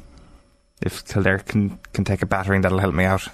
Yeah, but the, I don't think they're going to take a battering from anybody. No, they're not. The the one thing I would say about Kildare is that it are a few of the uh, problems from the 2009 2010 era starting to creep up a little bit in terms of uh, wides, shot selection. Like, I think they did. Uh, 10 wides at the weekend. I think they had three very good goal chances. Now, in fairness, I think Darragh Kirwan was back at the weekend He came off the bench, came on for, for Paddy Woodgate. So, all of a sudden, himself uh, Jimmy Goals, can we call him Jimmy Goals? Is that a thing? No, uh, J- Jimmy Hyland. Uh, that, that, did not get a good response from Jared there. And um, and Daniel Flynn. That's a pretty good full forward line. So that's one way of remedying uh, your uh, lack of uh, good shot selection is have a very very good full forward line. Uh, it doesn't mean everything. Like I mean, Mayo, uh, for example, on Saturday night, I think struggled to get the ball into the right people's hands late in the game. It was Lee Keegan, obviously, who took that shot late in the game. Um, I didn't ask you about the matchups.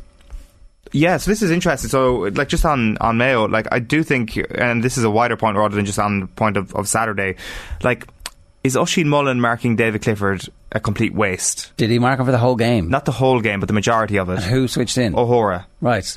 Wouldn't that be much better? I think so. I think O'Hora would actually relish the chance of Yeah. going 80 minutes with Clifford for Yeah. the full thing. But then you get Oisin Mullin as a creator as well. Yeah, I, I actually think it'd be interesting if O'Shea was available to have put Mullin on O'Shea, see if he can push him back the other way. Yeah. The only thing is, Mayo are flush with, with halfbacks, as we know.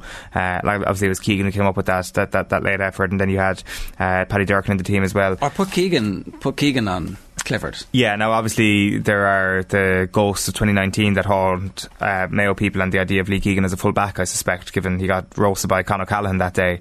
But I, I would say that maybe Pádraig O'Hora is your central defender and maybe Keegan has that buffer of your full back to his right or to his left. I just think uh, with Oisin Mullin and, and his particular set of talents, I think having him mark David Clifford was a bit of a waste. Clifford played well and maybe Mullin kept stopped him from exploding on the night. But I think that you're, you've got to accept that this guy's going to score a few points. You've got to think what, what can we do to hurt you. Yeah, anything less than six is break even. Yeah. Anything between six and ten, you're doing okay. Yeah. Anything over ten, you got roasted. Yeah.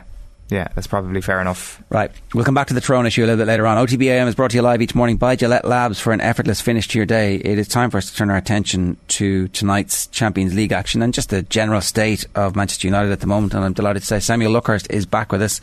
Samuel, good morning to you. How are you getting on? Good morning. Very well, thank you. Thank you for having me on again. A nice quiet time in the Manchester United beat where Ronaldo's hip flexor is the biggest story in world football and he comes back and scores a hat trick and then today it turns out that they're thinking about knocking down the stadium and then there's the small matter of the Champions League game against Atletico Madrid. Do you ever sleep? I wonder. Well, it- it's, it's been nice in a way that Chelsea have dominated the, the news cycle, but obviously for, for ourselves, it um, it's it's never quiet. It's it's pretty much like New York, really. It's it's like the club that never sleeps. Um, th- th- there's always something going on uh, with with Ronaldo. I, I think it was maybe overstated. I think people just saw the name and saw the issue and saw the result against City and wanted to run with that. It was it was interesting that there was no context provided that he he missed two games in in January against Aston Villa with a hip flexor. He's since turned 37. Um, if, if you've got a problem with your hip at that age, it's it's it's bound to you know it's bound to take its toll. Uh, but the way he came back at the weekend was was pretty spectacular. But I, I I was quite taken aback by how by, by the sheer lack of gratitude that that Rangnick showed for Ronaldo, which kind of uh, confirms or certainly tallies with what a lot of us have been told and have written about Rangnick having reservations about Ronaldo's role going into next season. And then, of course, the the stadium story that was was done by a couple of colleagues. Um, United downplayed that rather consciously. Um, th- th- there seems to be a, a new attempt by United to try and downplay anything that gets written about them at the moment, which I don't think is necessarily the right the right tactic or the way uh, the way to go with it. But Old Trafford, if anyone's been there in, in the last well, probably the last ten years, it's it's a decrepit stadium. It's been neglected. It's not been expanded once since the Glazer family took ownership of it. The quadrants were installed in 2006 after the a year after the Glazers uh, completed their takeover, but that that planning permission was given, I think, in, in 2004. So that was about a year before the Glazers took over the club. And, and Joel Glazer, whose name appears in the programme every week or every other week as co-chairman, has not been at Old Trafford uh, for almost three years. And of course, we had Tom Brady in the director's box at the weekend, and he's still with the Tampa Bay Buccaneers. And I think he's attended as many games at Old Trafford in the last two and a half years as the six Glazer siblings have combined. I was going to ask because it, it, so the the NFL media that I cover that I um, follow covered that appearance of Brady as like some kind of personal plea from him to the Glazers, I kind of just assumed that that meant somebody was there. Somebody was actually meeting him, and that was kind of a where the because he, he, announced that he was coming back after like late late night our time, but after the game. Yeah. Um, I had assumed that he'd met somebody at the ground to kind of finally confirm something, or but or uh, it, it was just a it was just a jolly. There was nobody there. There were no officials from the Tampa Bay Buccaneers or the Glazers at the club. It seems now. As far as I could tell, there, there weren't. Um, he, he tweeted his, his thanks to the Glazer family. I think a few hours before he, he announced that he hadn't retired but it's it's not a surprise not to see a Glazer at Old Trafford. I think the only time my, any of them have been there this season was Avram Glazer for Ronaldo's uh, second debut. Unsurprisingly, uh, as I said, I don't think Joel Glazer has been at Old Trafford or been to a United game full stop since the Champions League quarter final at home to Barcelona in 2019. That was in, in April, so that is almost three years ago the, the other siblings, you, you, just don't. Some of them have literally never ever been to Manchester. I think in the early days, Bryan Glazer um, went to a few games, but I, I, I, mean, it must have been maybe ten years since he was last at a United game. It, it's mainly Avram Glazer and Joel Glazer who are, are the face of um, the, the, family's ownership, if you like. Yet they very, very rarely uh, fly over to Manchester, and you know, with with the uh, the glitterati that are in the director's box, United have not been quite as um, enthusiastic about that in recent months since the the UFC wrestler rather crassly decided to video Sir Alex Ferguson saying what a bad decision it was to drop Cristiano Ronaldo against Everton back in October. So even when they, you know, glad hand these these famous faces, or in some case unfamous faces, um, it, it can go wrong for United. Okay, that that is interesting. I didn't realise that. the um, the story about knocking down Old Trafford, right? I mean, obviously, we, we see how most of these big tickets items work. A, a kite gets flown in public, a story gets published, and then you see what the public response is going to be. Will Manchester United fans have a massive backlash against the notion that we could have a new stadium here. We could actually one of the plans is to have two stadiums, a big one for the um, the men's team and a smaller one for uh, youth cup games and for the women's team. It sounds like a really excellent plan and a good use of their resources, and it's forward thinking. Is there so much emotional attachment to the specifics of the stadium as it stands now that that idea might not fly with the fans? I wouldn't necessarily say so because I think the fans have just got fed up and, and tired with the, the, state of the stadium. The, the stadium is an embarrassment. Um, when when certain players, esteemed players, go there for the first time, they they might tweet about what how wonderful it is to be there. I remember Dybala did that a few seasons ago because he'd never played there and he, he scored for Juventus. And there is still prestige of playing at Old Trafford. Um, you know, people still use the, the nickname the Theatre of Dreams. It's not to my taste, but it, it's certainly you know it kind of chimes with the romance of football. But you, are lucky if you go there these days and you see that the, the paintwork has been updated. Uh, the roof in the south stand where we sit in the press box has been notorious for, for leaking. I mean, it's, it's, it's, it's, some of this is really easy at times. You talk about the leaks from the dressing room, the leaks from the roof, and it all comes together. Uh, the, the, most infamous one being, uh, I think, a couple of years ago, just before the derby, but that wasn't in the South Stand. That was in the Stretford end. It was like a uh, it, was, it, was, just like a waterfall that was gushing down from the roof. And they, I think it was referred to on the fans forum. But even on that, they actually referred to the wrong roof. Um, it, they were going on about the south stand because they just assume oh, it's always the south stand that leaks, but it wasn't. It was the Stretford End's roof. So as emotionally attached and as wonderful as it is still walking through Old Trafford, which is one of those few stadiums, I suppose, where you still feel the history of it. You see the Munich clock outside. You go through the Munich tunnel, which is um, is, is, a very dignified tribute to, to the Munich air disaster in 1958. And, and you see the Sir Matt Busby statue, the Trinity statue. Uh, Ferguson's got a statue as well. It, it is, you know, you can't help but be impressed by aspects of that. But you go inside it, and compared to Tottenham Stadium, uh, it's it's it's shameful, really. And it's not just Tottenham Stadium. We haven't been to Atletico Madrid Stadium again uh, a few weeks ago. That's far superior than United. They've been left behind. Liverpool have an impressive new stand. Arsenal Stadium it's, it's starting to look a little bit dated, but it's still a lot more um, lot more recent than, than Old Trafford. Um, Manchester City, I suppose, is the most galling example. What they've done there in that region, in that it's an Ederson goal, an Ederson goal kick away from the Etihad. You've got the CFA where the academy and the women's team play, whereas United's women's team and academy, uh, also their junior teams, still have to play at Leigh Sports Village, where access to it is you have to get there by car. Really, there, there's no the tram doesn't go that far. There, there's not a nearby railway station, so it's pretty embarrassing that they still have to pretty much go to a rugby town to play uh, junior football or, or women's football. So all of this is actually fixable and, and, might be the type of thing that would get fans on side if they were to maintain the, the bits that you've spoken about, which I presume they will, and then say this is going to be the, the shiny new edifice of the stadium. Uh, is there any sense yet? There's stories in the back of the paper today linking Pochettino and Harry Kane. Is there any sense that we're rounding out the short list of candidates that uh, everybody who wants to put their hat in the ring for the job has put their hat in the ring for the job, or are they going to wait until the summer and see who's actually available? At this stage, I'd still be amazed if it is anyone other than Pochettino or, or Ten Hag. Uh, Pochettino seems eminently attainable, especially given the result that PSG had last week. He, he wants to be in England. He wants to manage United. Uh, that's been the case for a, a long, long time now.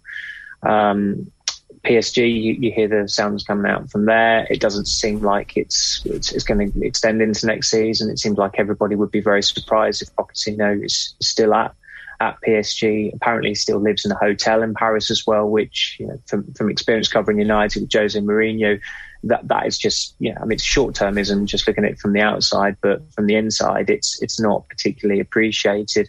I think with Pochettino, the problem he had was that he waited such a long time and United, United did approach him informally at one point um, during those 13 months he was out of work.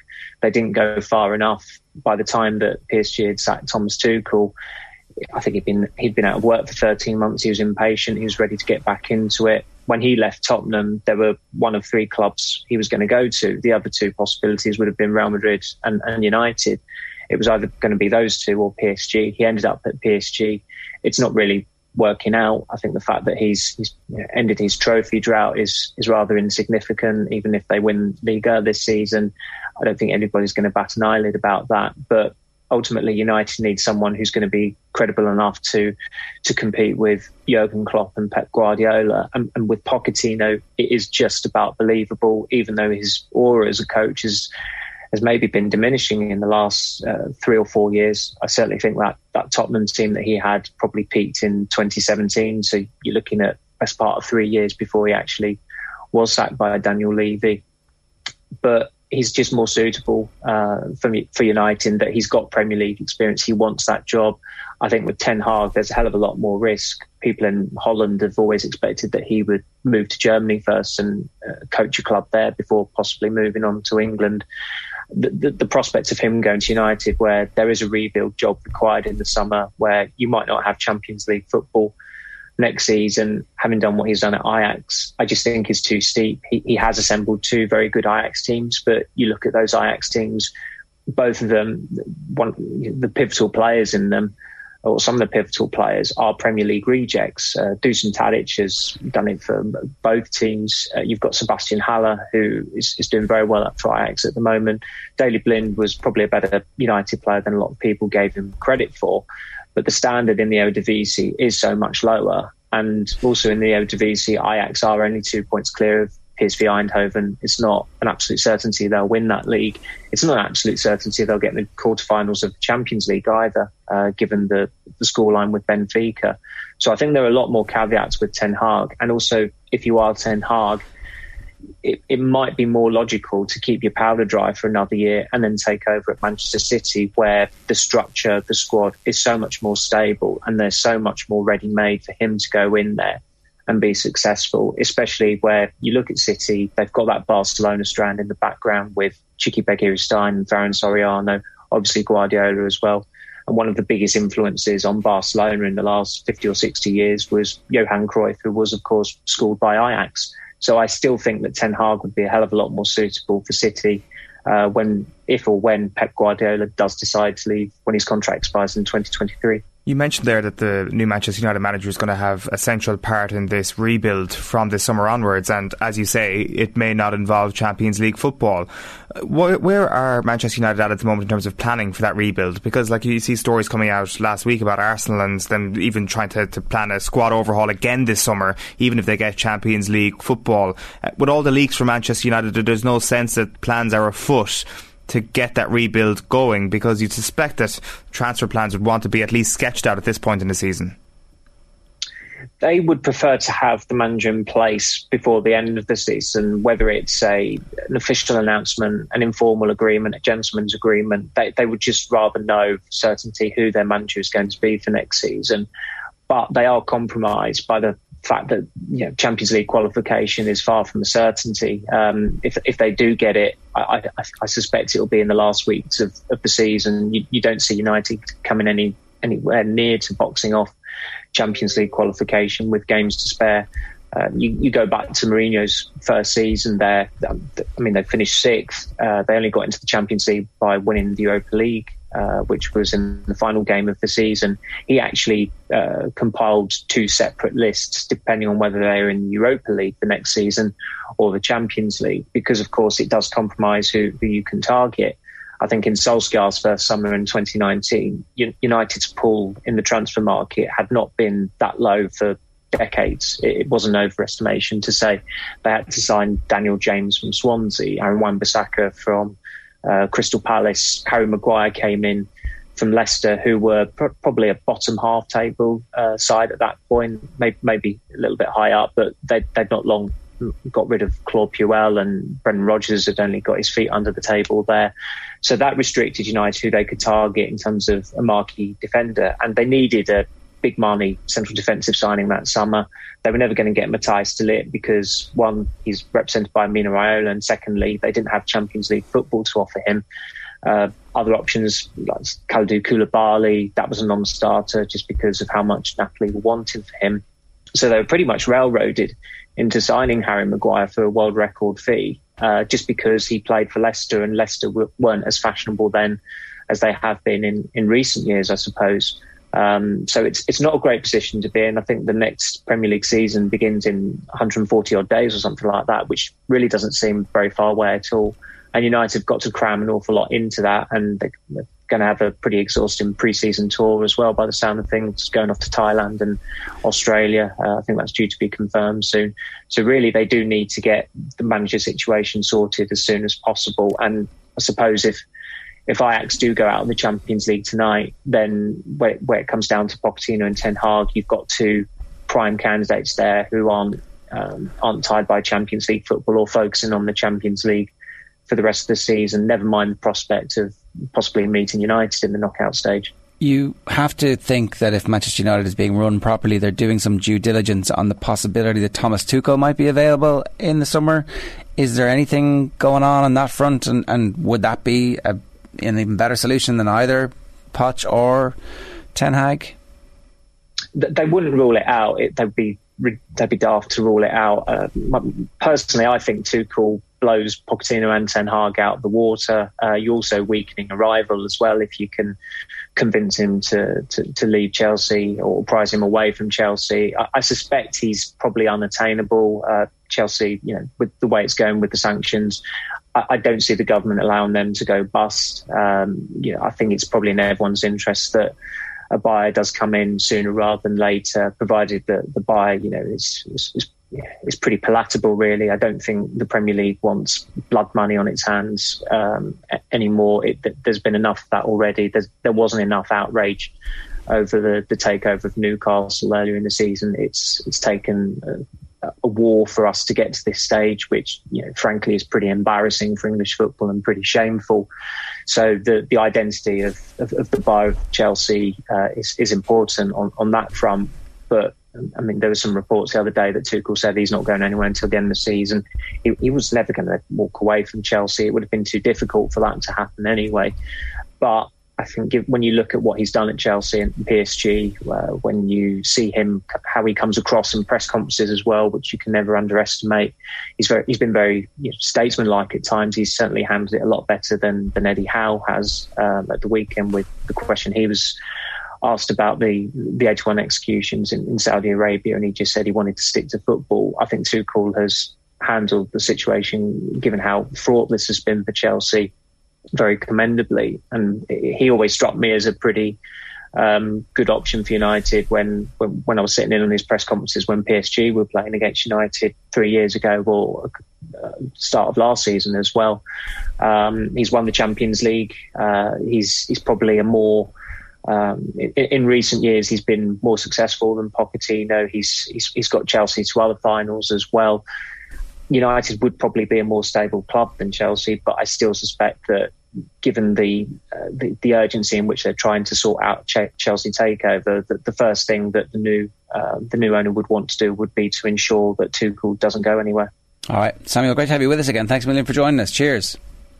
Thank you. That's Samuel Luckhurst there. He's the chief Manchester United writer for the Manchester Evening News, giving us some thoughts on um, everything but the football tonight. Like, we didn't even get a chance to talk about it. That's how much soap opera there is around Man United at the moment. Yeah, it does. It just does have the sense of a, a club that are kind of making it up as they go along. And even the fact that he said there that Jose Mourinho had a, a plan A and a plan B with regards to qualifying for the Champions League actually seems like pretty good forward planning in the, the Jose era.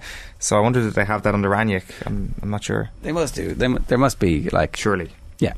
11 minutes past 9 this morning here on OTBAM, brought to you live each morning by Gillette Labs for an effortless finish to your day.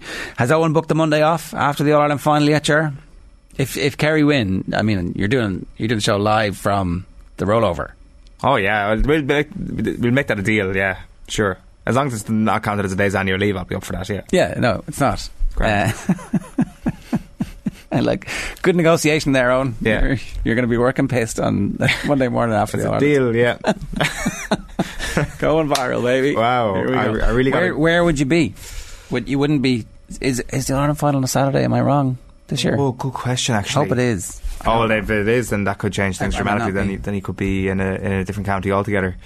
Um, yeah, the last time Kerry won the All Ireland, uh, that would not have been a half seven in the morning. Would not have been a good uh, good time to, to check in. Uh, let me just you talk amongst yourself there while I find out what day of the week the twenty fourth of July is. It's, it's a Sunday. It's a, it's a, Sunday, right? Okay. I thought, we, I thought we'd all agreed five o'clock Saturday evening was the perfect time.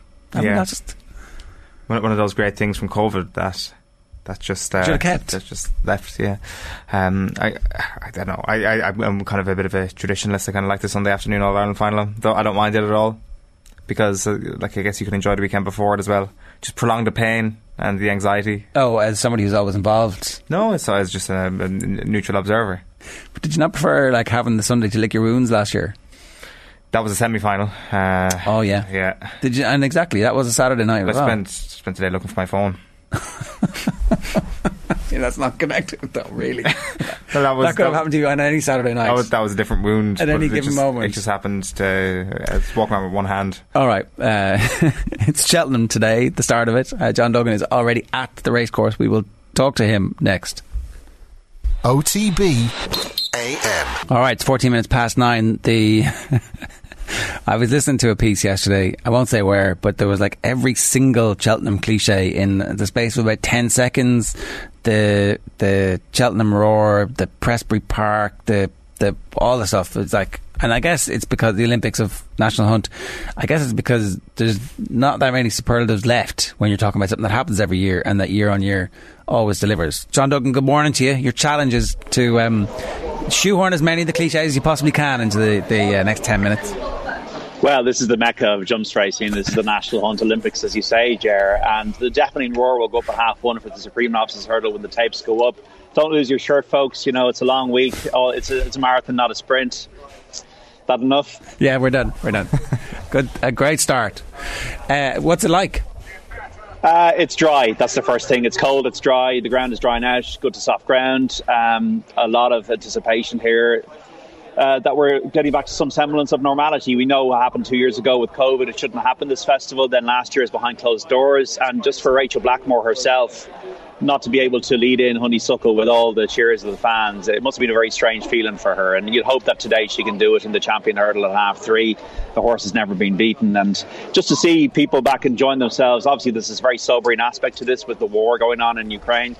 Uh, the last race today is sponsored. Uh, uh, by the Ukraine Appeal. So there's uh, invitations to the racegoers to donate to the Red Cross. Cheltenham will be doing that as well. So uh, obviously we're thinking about other people who are not having uh, as fortunate a time as ourselves this week. You know? Yeah. Okay. We, we'll talk a bit more about that later, later on. Can you just give us a little bit about what else apart from honeysuckle? Because we, we do a deep dive. Yeah. We love we love honeysuckle on this show. Um, what else should people be looking out for today? Well, it's the return of Gordon Elliott, isn't it? Last year he was serving a band, and Denise Foster had the horses in training here at Cheltenham, and Gordon Elliott's back, and he's got a lot of chances in in all, many of the races. I think he's going to have a very good week. I think Willie Mullins is going to have a very good week. Uh, it's very much going to be, lads, a continuation. I think with the fact that it takes a while for any kind of uh, cycles to change. And with 23 out of 28 winners last year, and with uh, bumper horses and good novice hurdlers then become like proper chasers, proper hurdlers, it, it's hard for the British contingent here to just turn the tide in a year. And I don't think that's going to happen this year. I think there's going to be a lot of Irish trained winners. Um, and I think that there's a, a lot of potential stars, even in the first race. You know, you have Kilcruit, uh, Dysart Dynamo. Uh, if I'm looking at a horse that's been backed more than anything else this morning, it's Dysart Dynamo for Willie Mullins and Paul Townend in the first in the Supreme Novices Hurdle at 2 to 1 now. The Constitution Hill is very well regarded, Mighty Potter. It's going to be an excellent race to start. So uh, a lot of it is about the stars of uh, today, which is Honeysuckle, but also the stars of the future, which you're going to get out of that first race. And in the bumper tomorrow, Facile Vega, Redemption Day, American Mike, these could be the stars of the future that we're talking about as potential champion chasers or Gold Cup horses in the future, you know? Um, one of the things that you like to do is just to make sure that you're keeping an eye on where the big movers are on the day to see where the money's going. That's generally a sense that somebody somewhere has got good word. But the trouble is that around festivals like this, everybody has word. The Shoeshine Boy is giving you stock tips today. yeah, it's was it Police Police Squad or Police Academy or, or I can't remember the the, the, the Leslie Nielsen show. Um, look, you got to trust your own opinion. Like for example, I read Ruby Walsh in the Examiner and Patrick Mullins in the Indo today, and they both tipped Kilcruit in the first race.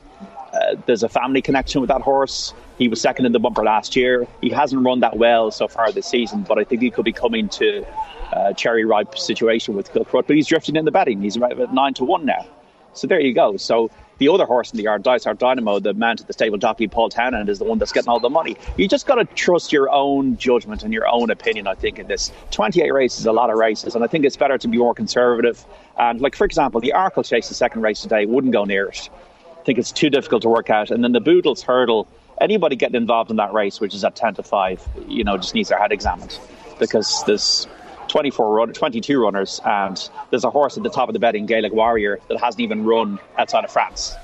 But he's just so well regarded in the Willie Mullins yard, they think it's a certainty. But like if you if you're if you're trying to get uh, a, Cheltenham week off to a good start by backing in those races, you, you're you're really taking risks. So therefore, I think it's just a case of just being sensible and, and maybe looking for something later in the week if you don't fancy it today. I, I'm, I'm not really up to speed on any of the anti-post betting, but the one horse I'd heard about that a friend of mine had put a, a decent wage on in the anti-post was Gaelic Warrior. So uh, all of a sudden, uh, his chances don't seem so uh, so secure, John.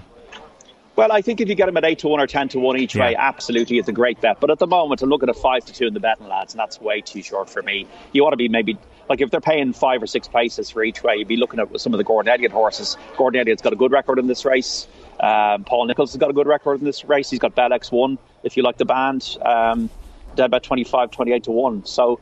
Look, it's all about value, and it's not about winners or losers. Of course, if you back a winner at Cheltenham, it does feel good. You can, you know, puff out your chest and strut down the streets of Kerry or, or Kildare, lads. But uh, you know, it's just just try and get some profit and try and maybe uh, back one or two and, and see if you can get ahead. Yeah, be calm. Use your head. Yeah, Don't wait Use in. your head. Don't wait in. Just, just, just. And also, for example, Henry de Bromhead's yard has not been in the best of form. He hasn't had any winners in March, right? I'm just going through it here. Some of the statistics about Henry de Bromhead's yard. Like nine winners in October, 13 in November, eight in December, four in January, seven in February. Last year he won the champion hurdle, champion chase, and Gold Cup. But if Honeysuckle disappoints today, that doesn't really give you much confidence in A Plus Tard or Minella Indo later in the week, or put the kettle on, or even Journey with me as well. So therefore, you have to be checking the hot yards. I was at Leopardstown last week speaking to Willie Mullins. He'd four winners on the day. His yard is flying. Uh, Gary Moore's yard is doing well in the UK. Um, Nicky Henderson's been a little bit cold. So Henry de Bromhead, it has to be said, has not had the best of seasons. So hopefully his horses are coming into form at the right time, but you just don't know. And if Honeysuckle does disappoint, because I think what will happen with Honeysuckle, if she's going to lose, she'll have to be below her best, you know. Okay. Um, if, if you want to see what's drifting in the betting, go to Oddschecker, and the the Yeah. ones that are in blue are shortening, and the ones that are in pink are Yes. are drifting. That's right. Um, like Mart- Martello Sky is the only other horse that's been backed really in the Maris Hurdle at a price, but the, the big the big move this morning is Dysart Dynamo in the opener. Okay. But also there'll be about eleven o'clock it'll change again. Why? What happens then? Is it that's when? It, the, the, just you get a sense of who's worked well, and then you start getting the players involved. The players will start getting involved. The the the, the, the people will harden the market that are uh, have the big money behind them. Uh, will harden the market. I remember Aventon a couple of years ago being heavily backed in the morning, and then Julia Blige in the champion hurdle. But just because a horse drifts doesn't mean it does, its chance is gone. It's all about what you see on the day, if you get me. Yeah, hundred percent. Okay, so what have you got for us today, John? Um, I'm napping Jonbon um, in the first race. Jonbon is a full brother to Douvan, and this is trained by Nicky Henderson and will be ridden by Aidan Coleman for JP McManus. At the moment, Jonbon, he, uh, on OTBSports.com, I've napped him to win only, but you can almost back him each way now because he's drifting out to about 5 to 1, 11 to 2. Look, it's all about the future stars, and Jonbon uh, could be a future star. He's got a high cruising speed. He doesn't mind a battle. He jumps well. He is uh, a bit temperamental in that he just get a bit excited, but I don't think Nicky Henderson's too worried about the preliminaries around the, the paddock. And I think Jonbon, if there's going to be a star out of this race, I think it's Jonbon. I think that he'll be, whether Kilcruit leads or Dysart Dynamo leads, I think he'll be tucked in behind them. And I think that to reach the frame, he's definitely got a big chance. And Jonbon, of all the horses I've been studying over the last few days, was the one I just kind of felt was a horse that I think could be the, the star of the future. Tony McCoy said that, and I think he might be the one today for the nap. So Jonbon is my nap bet at about nine to two, five to one. Yeah. that is in the one thirty. I, it, it was interesting that McCoy talked about how emotional it would be for JP if this horse won. I'm like, well, I mean, the, you know, uh, like they've they've had a lot of good horses over the years, and so they're good judges. But yet at the same time, there's other good horses in that race too. So okay, Jonbon's your nap in the first. Yeah, and it would be emotional if you spent half a million on something and it won. Um, uh, so the ten past uh, two is the Arkle Chase. My recommendation is no bet in that race.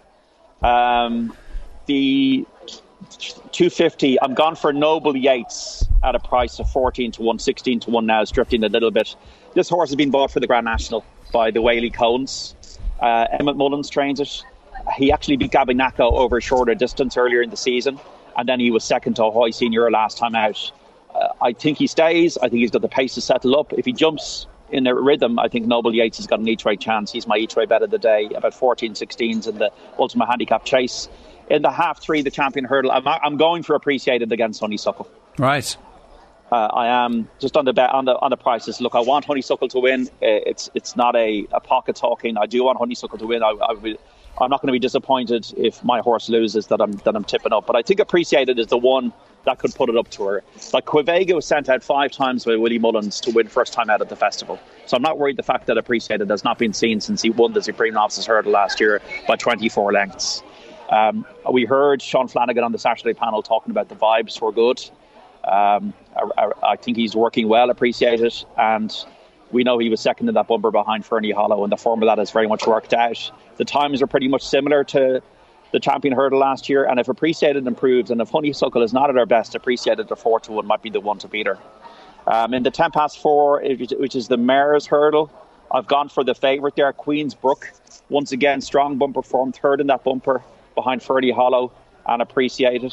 Queens Brook and Gordon Elliott, I think, is sweet on her chances. Um, the vibes are good once again, kind of tuned up for this with a performance behind uh, burning victory. Queens Brook has won as a pointer. I think she'll get the trip, and I think that she'll be staying on up the hill uh, better than a lot of these. So Queens Brook is the, the, a win only better than the Maris hurdle. As I said, don't go near that Boodles hurdle, that juvenile hurdle, unless you're uh, like Owen's friend on Gaelic Warrior at a good price. But I think Gordon Elliott's got a great record in the race, and he's definitely worth uh, being on the right side of in that one. And in the, the last race, once again, no recommendation. Vanillier, by the way, has been back, lads, this morning now into three to one for Gavin Cromwell. Won at the festival last year. I think Run Wild Fred the favourite is a solid favourite. Uh, was second in the Irish Grand National last year, won the Troytown chase at Navan. I don't fancy Stattler. I don't think Stattler will stay. Um, so I do think it's between Run Wild Fred and Vanillier, but I'm not recommending a bet on that one. So the bets today, Queens Brook and Appreciate It to win. Uh, Noble Yeats each way, and the Nap lads is Jonbon's. Okay. Um, the Guardian today are writing about the Irish takeover, the greening, and how the long term impact on British racing might be yeah. relatively negative because, you know, how do the trainers convince an owner to spend a couple of hundred grand on a horse and many thousands more in training fees if you can't get a winner or even a run at Cheltenham? So, yeah, part of me is like, well, tough luck. That's just how life works. And part of me is like, well, you know, I understand a little bit about what the point you're making.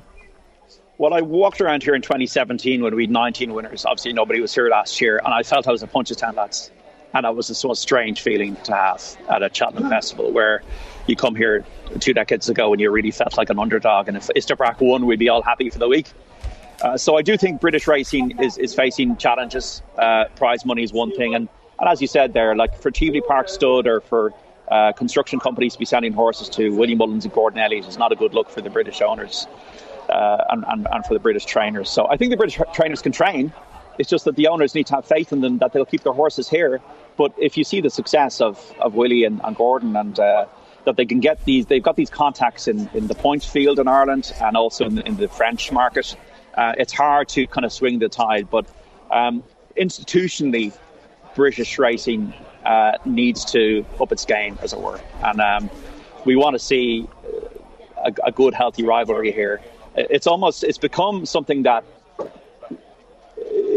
the, the, the Irish is, is so important to Cheltenham that they, they boosted this whole Ireland England thing, and now it's got to the stage where it's almost like it's it's it's now got out of control in a way. Uh, and it's got to the stage where um, they, they want to be almost playing it down because they don't want to be coming in with a little English flag five times a week.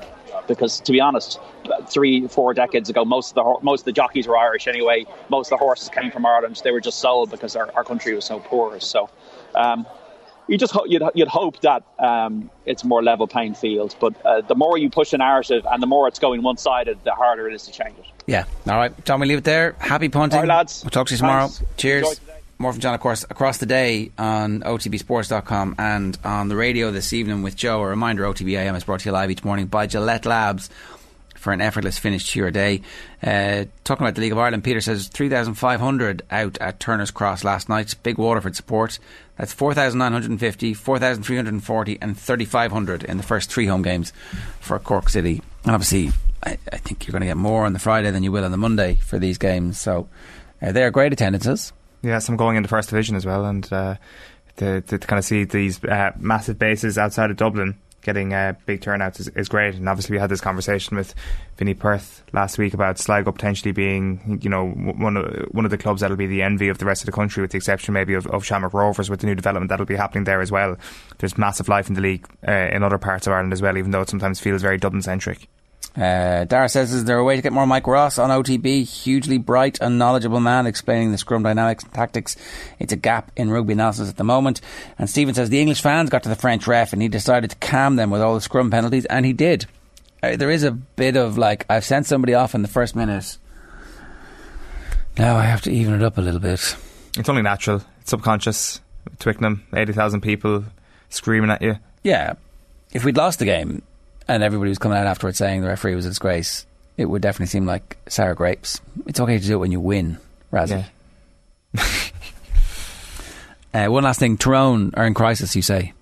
Yeah, I, I, definitely think that this is as big a story as Dublin were on Sunday. I think uh, Tyrone were pretty poor for a lot of it. Now the thing is, Tyrone were absolutely appalling in a very famous game last year and ended up winning the All Ireland. So maybe it doesn't matter. But there's a couple of things like I mean, discipline is a is a massive issue for them uh, at the moment. The Hampsey thing on Cormac Costello was silly to, to say the least, uh, and especially after being black carded. Like and sent off earlier in the season. I see though that he's not going to serve any suspension extra for this. Yeah, for a different offence. Yeah, um, you've also got like the the brawl against Armagh thrown into things, which maybe is just one random flashpoint, but there is a little bit of a trend emerging. Certainly, if we if we want to overreact to the first five games of the league here, and I'm not kind of sure how they cur- curtailed it over the next little while. Like we, we, we lauded Dublin over the last little while because of how strong their depth was, and while there may not have been a Conor McKenna uh, or Colin McShane walking away from the Tyrone panel the depth that they've lost as a result of the players that they have lost. And in fairness, like someone like Tiernan McCann, who played a significant amount last year, like that all adds up to a, a massive weakening of that squad.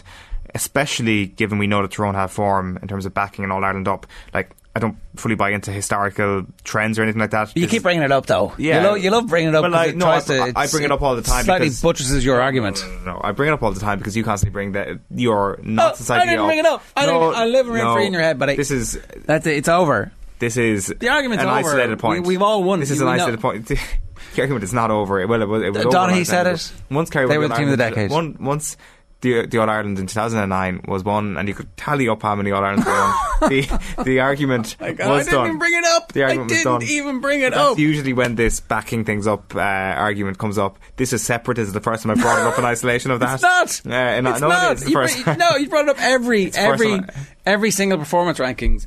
We know we know historically that they're no good. I'm like, oh, how is this relevant to this year? It's just not relevant. I know, well, like I mean, it's it's just interesting though. Like I mean, how is how is Mayo's failings of you know the nineties and two thousands and the twenty tens relevant to this current Mayo team? It's not relevant at all. But if they lose in All Ireland this year, you can be sure as hell that it'll be brought up multiple times. By you. So I'm not I'm not saying it's overly relevant, but it's it's just curious that that Tyrone have a, a, a record of, of not Curious. backing. so. Hmm. Are going to win the All Ireland this year, aren't they? it's, that's what's going to happen here. Don't know, we'll and that's why get, it's this will get clipped and it'll be sent back to us on the what is it, twenty fifth of July? Yeah, I'll that be, is I'll why be it's crying glorious. into a pint at nine a.m. OTBAM is brought to you live each morning by Gillette Labs for an effortless finish to your day.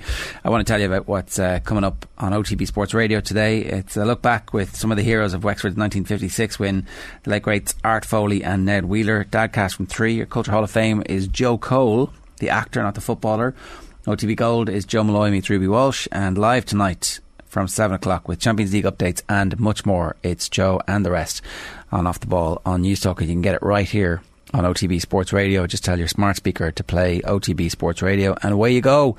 All day long, top quality sports radio content in your earballs.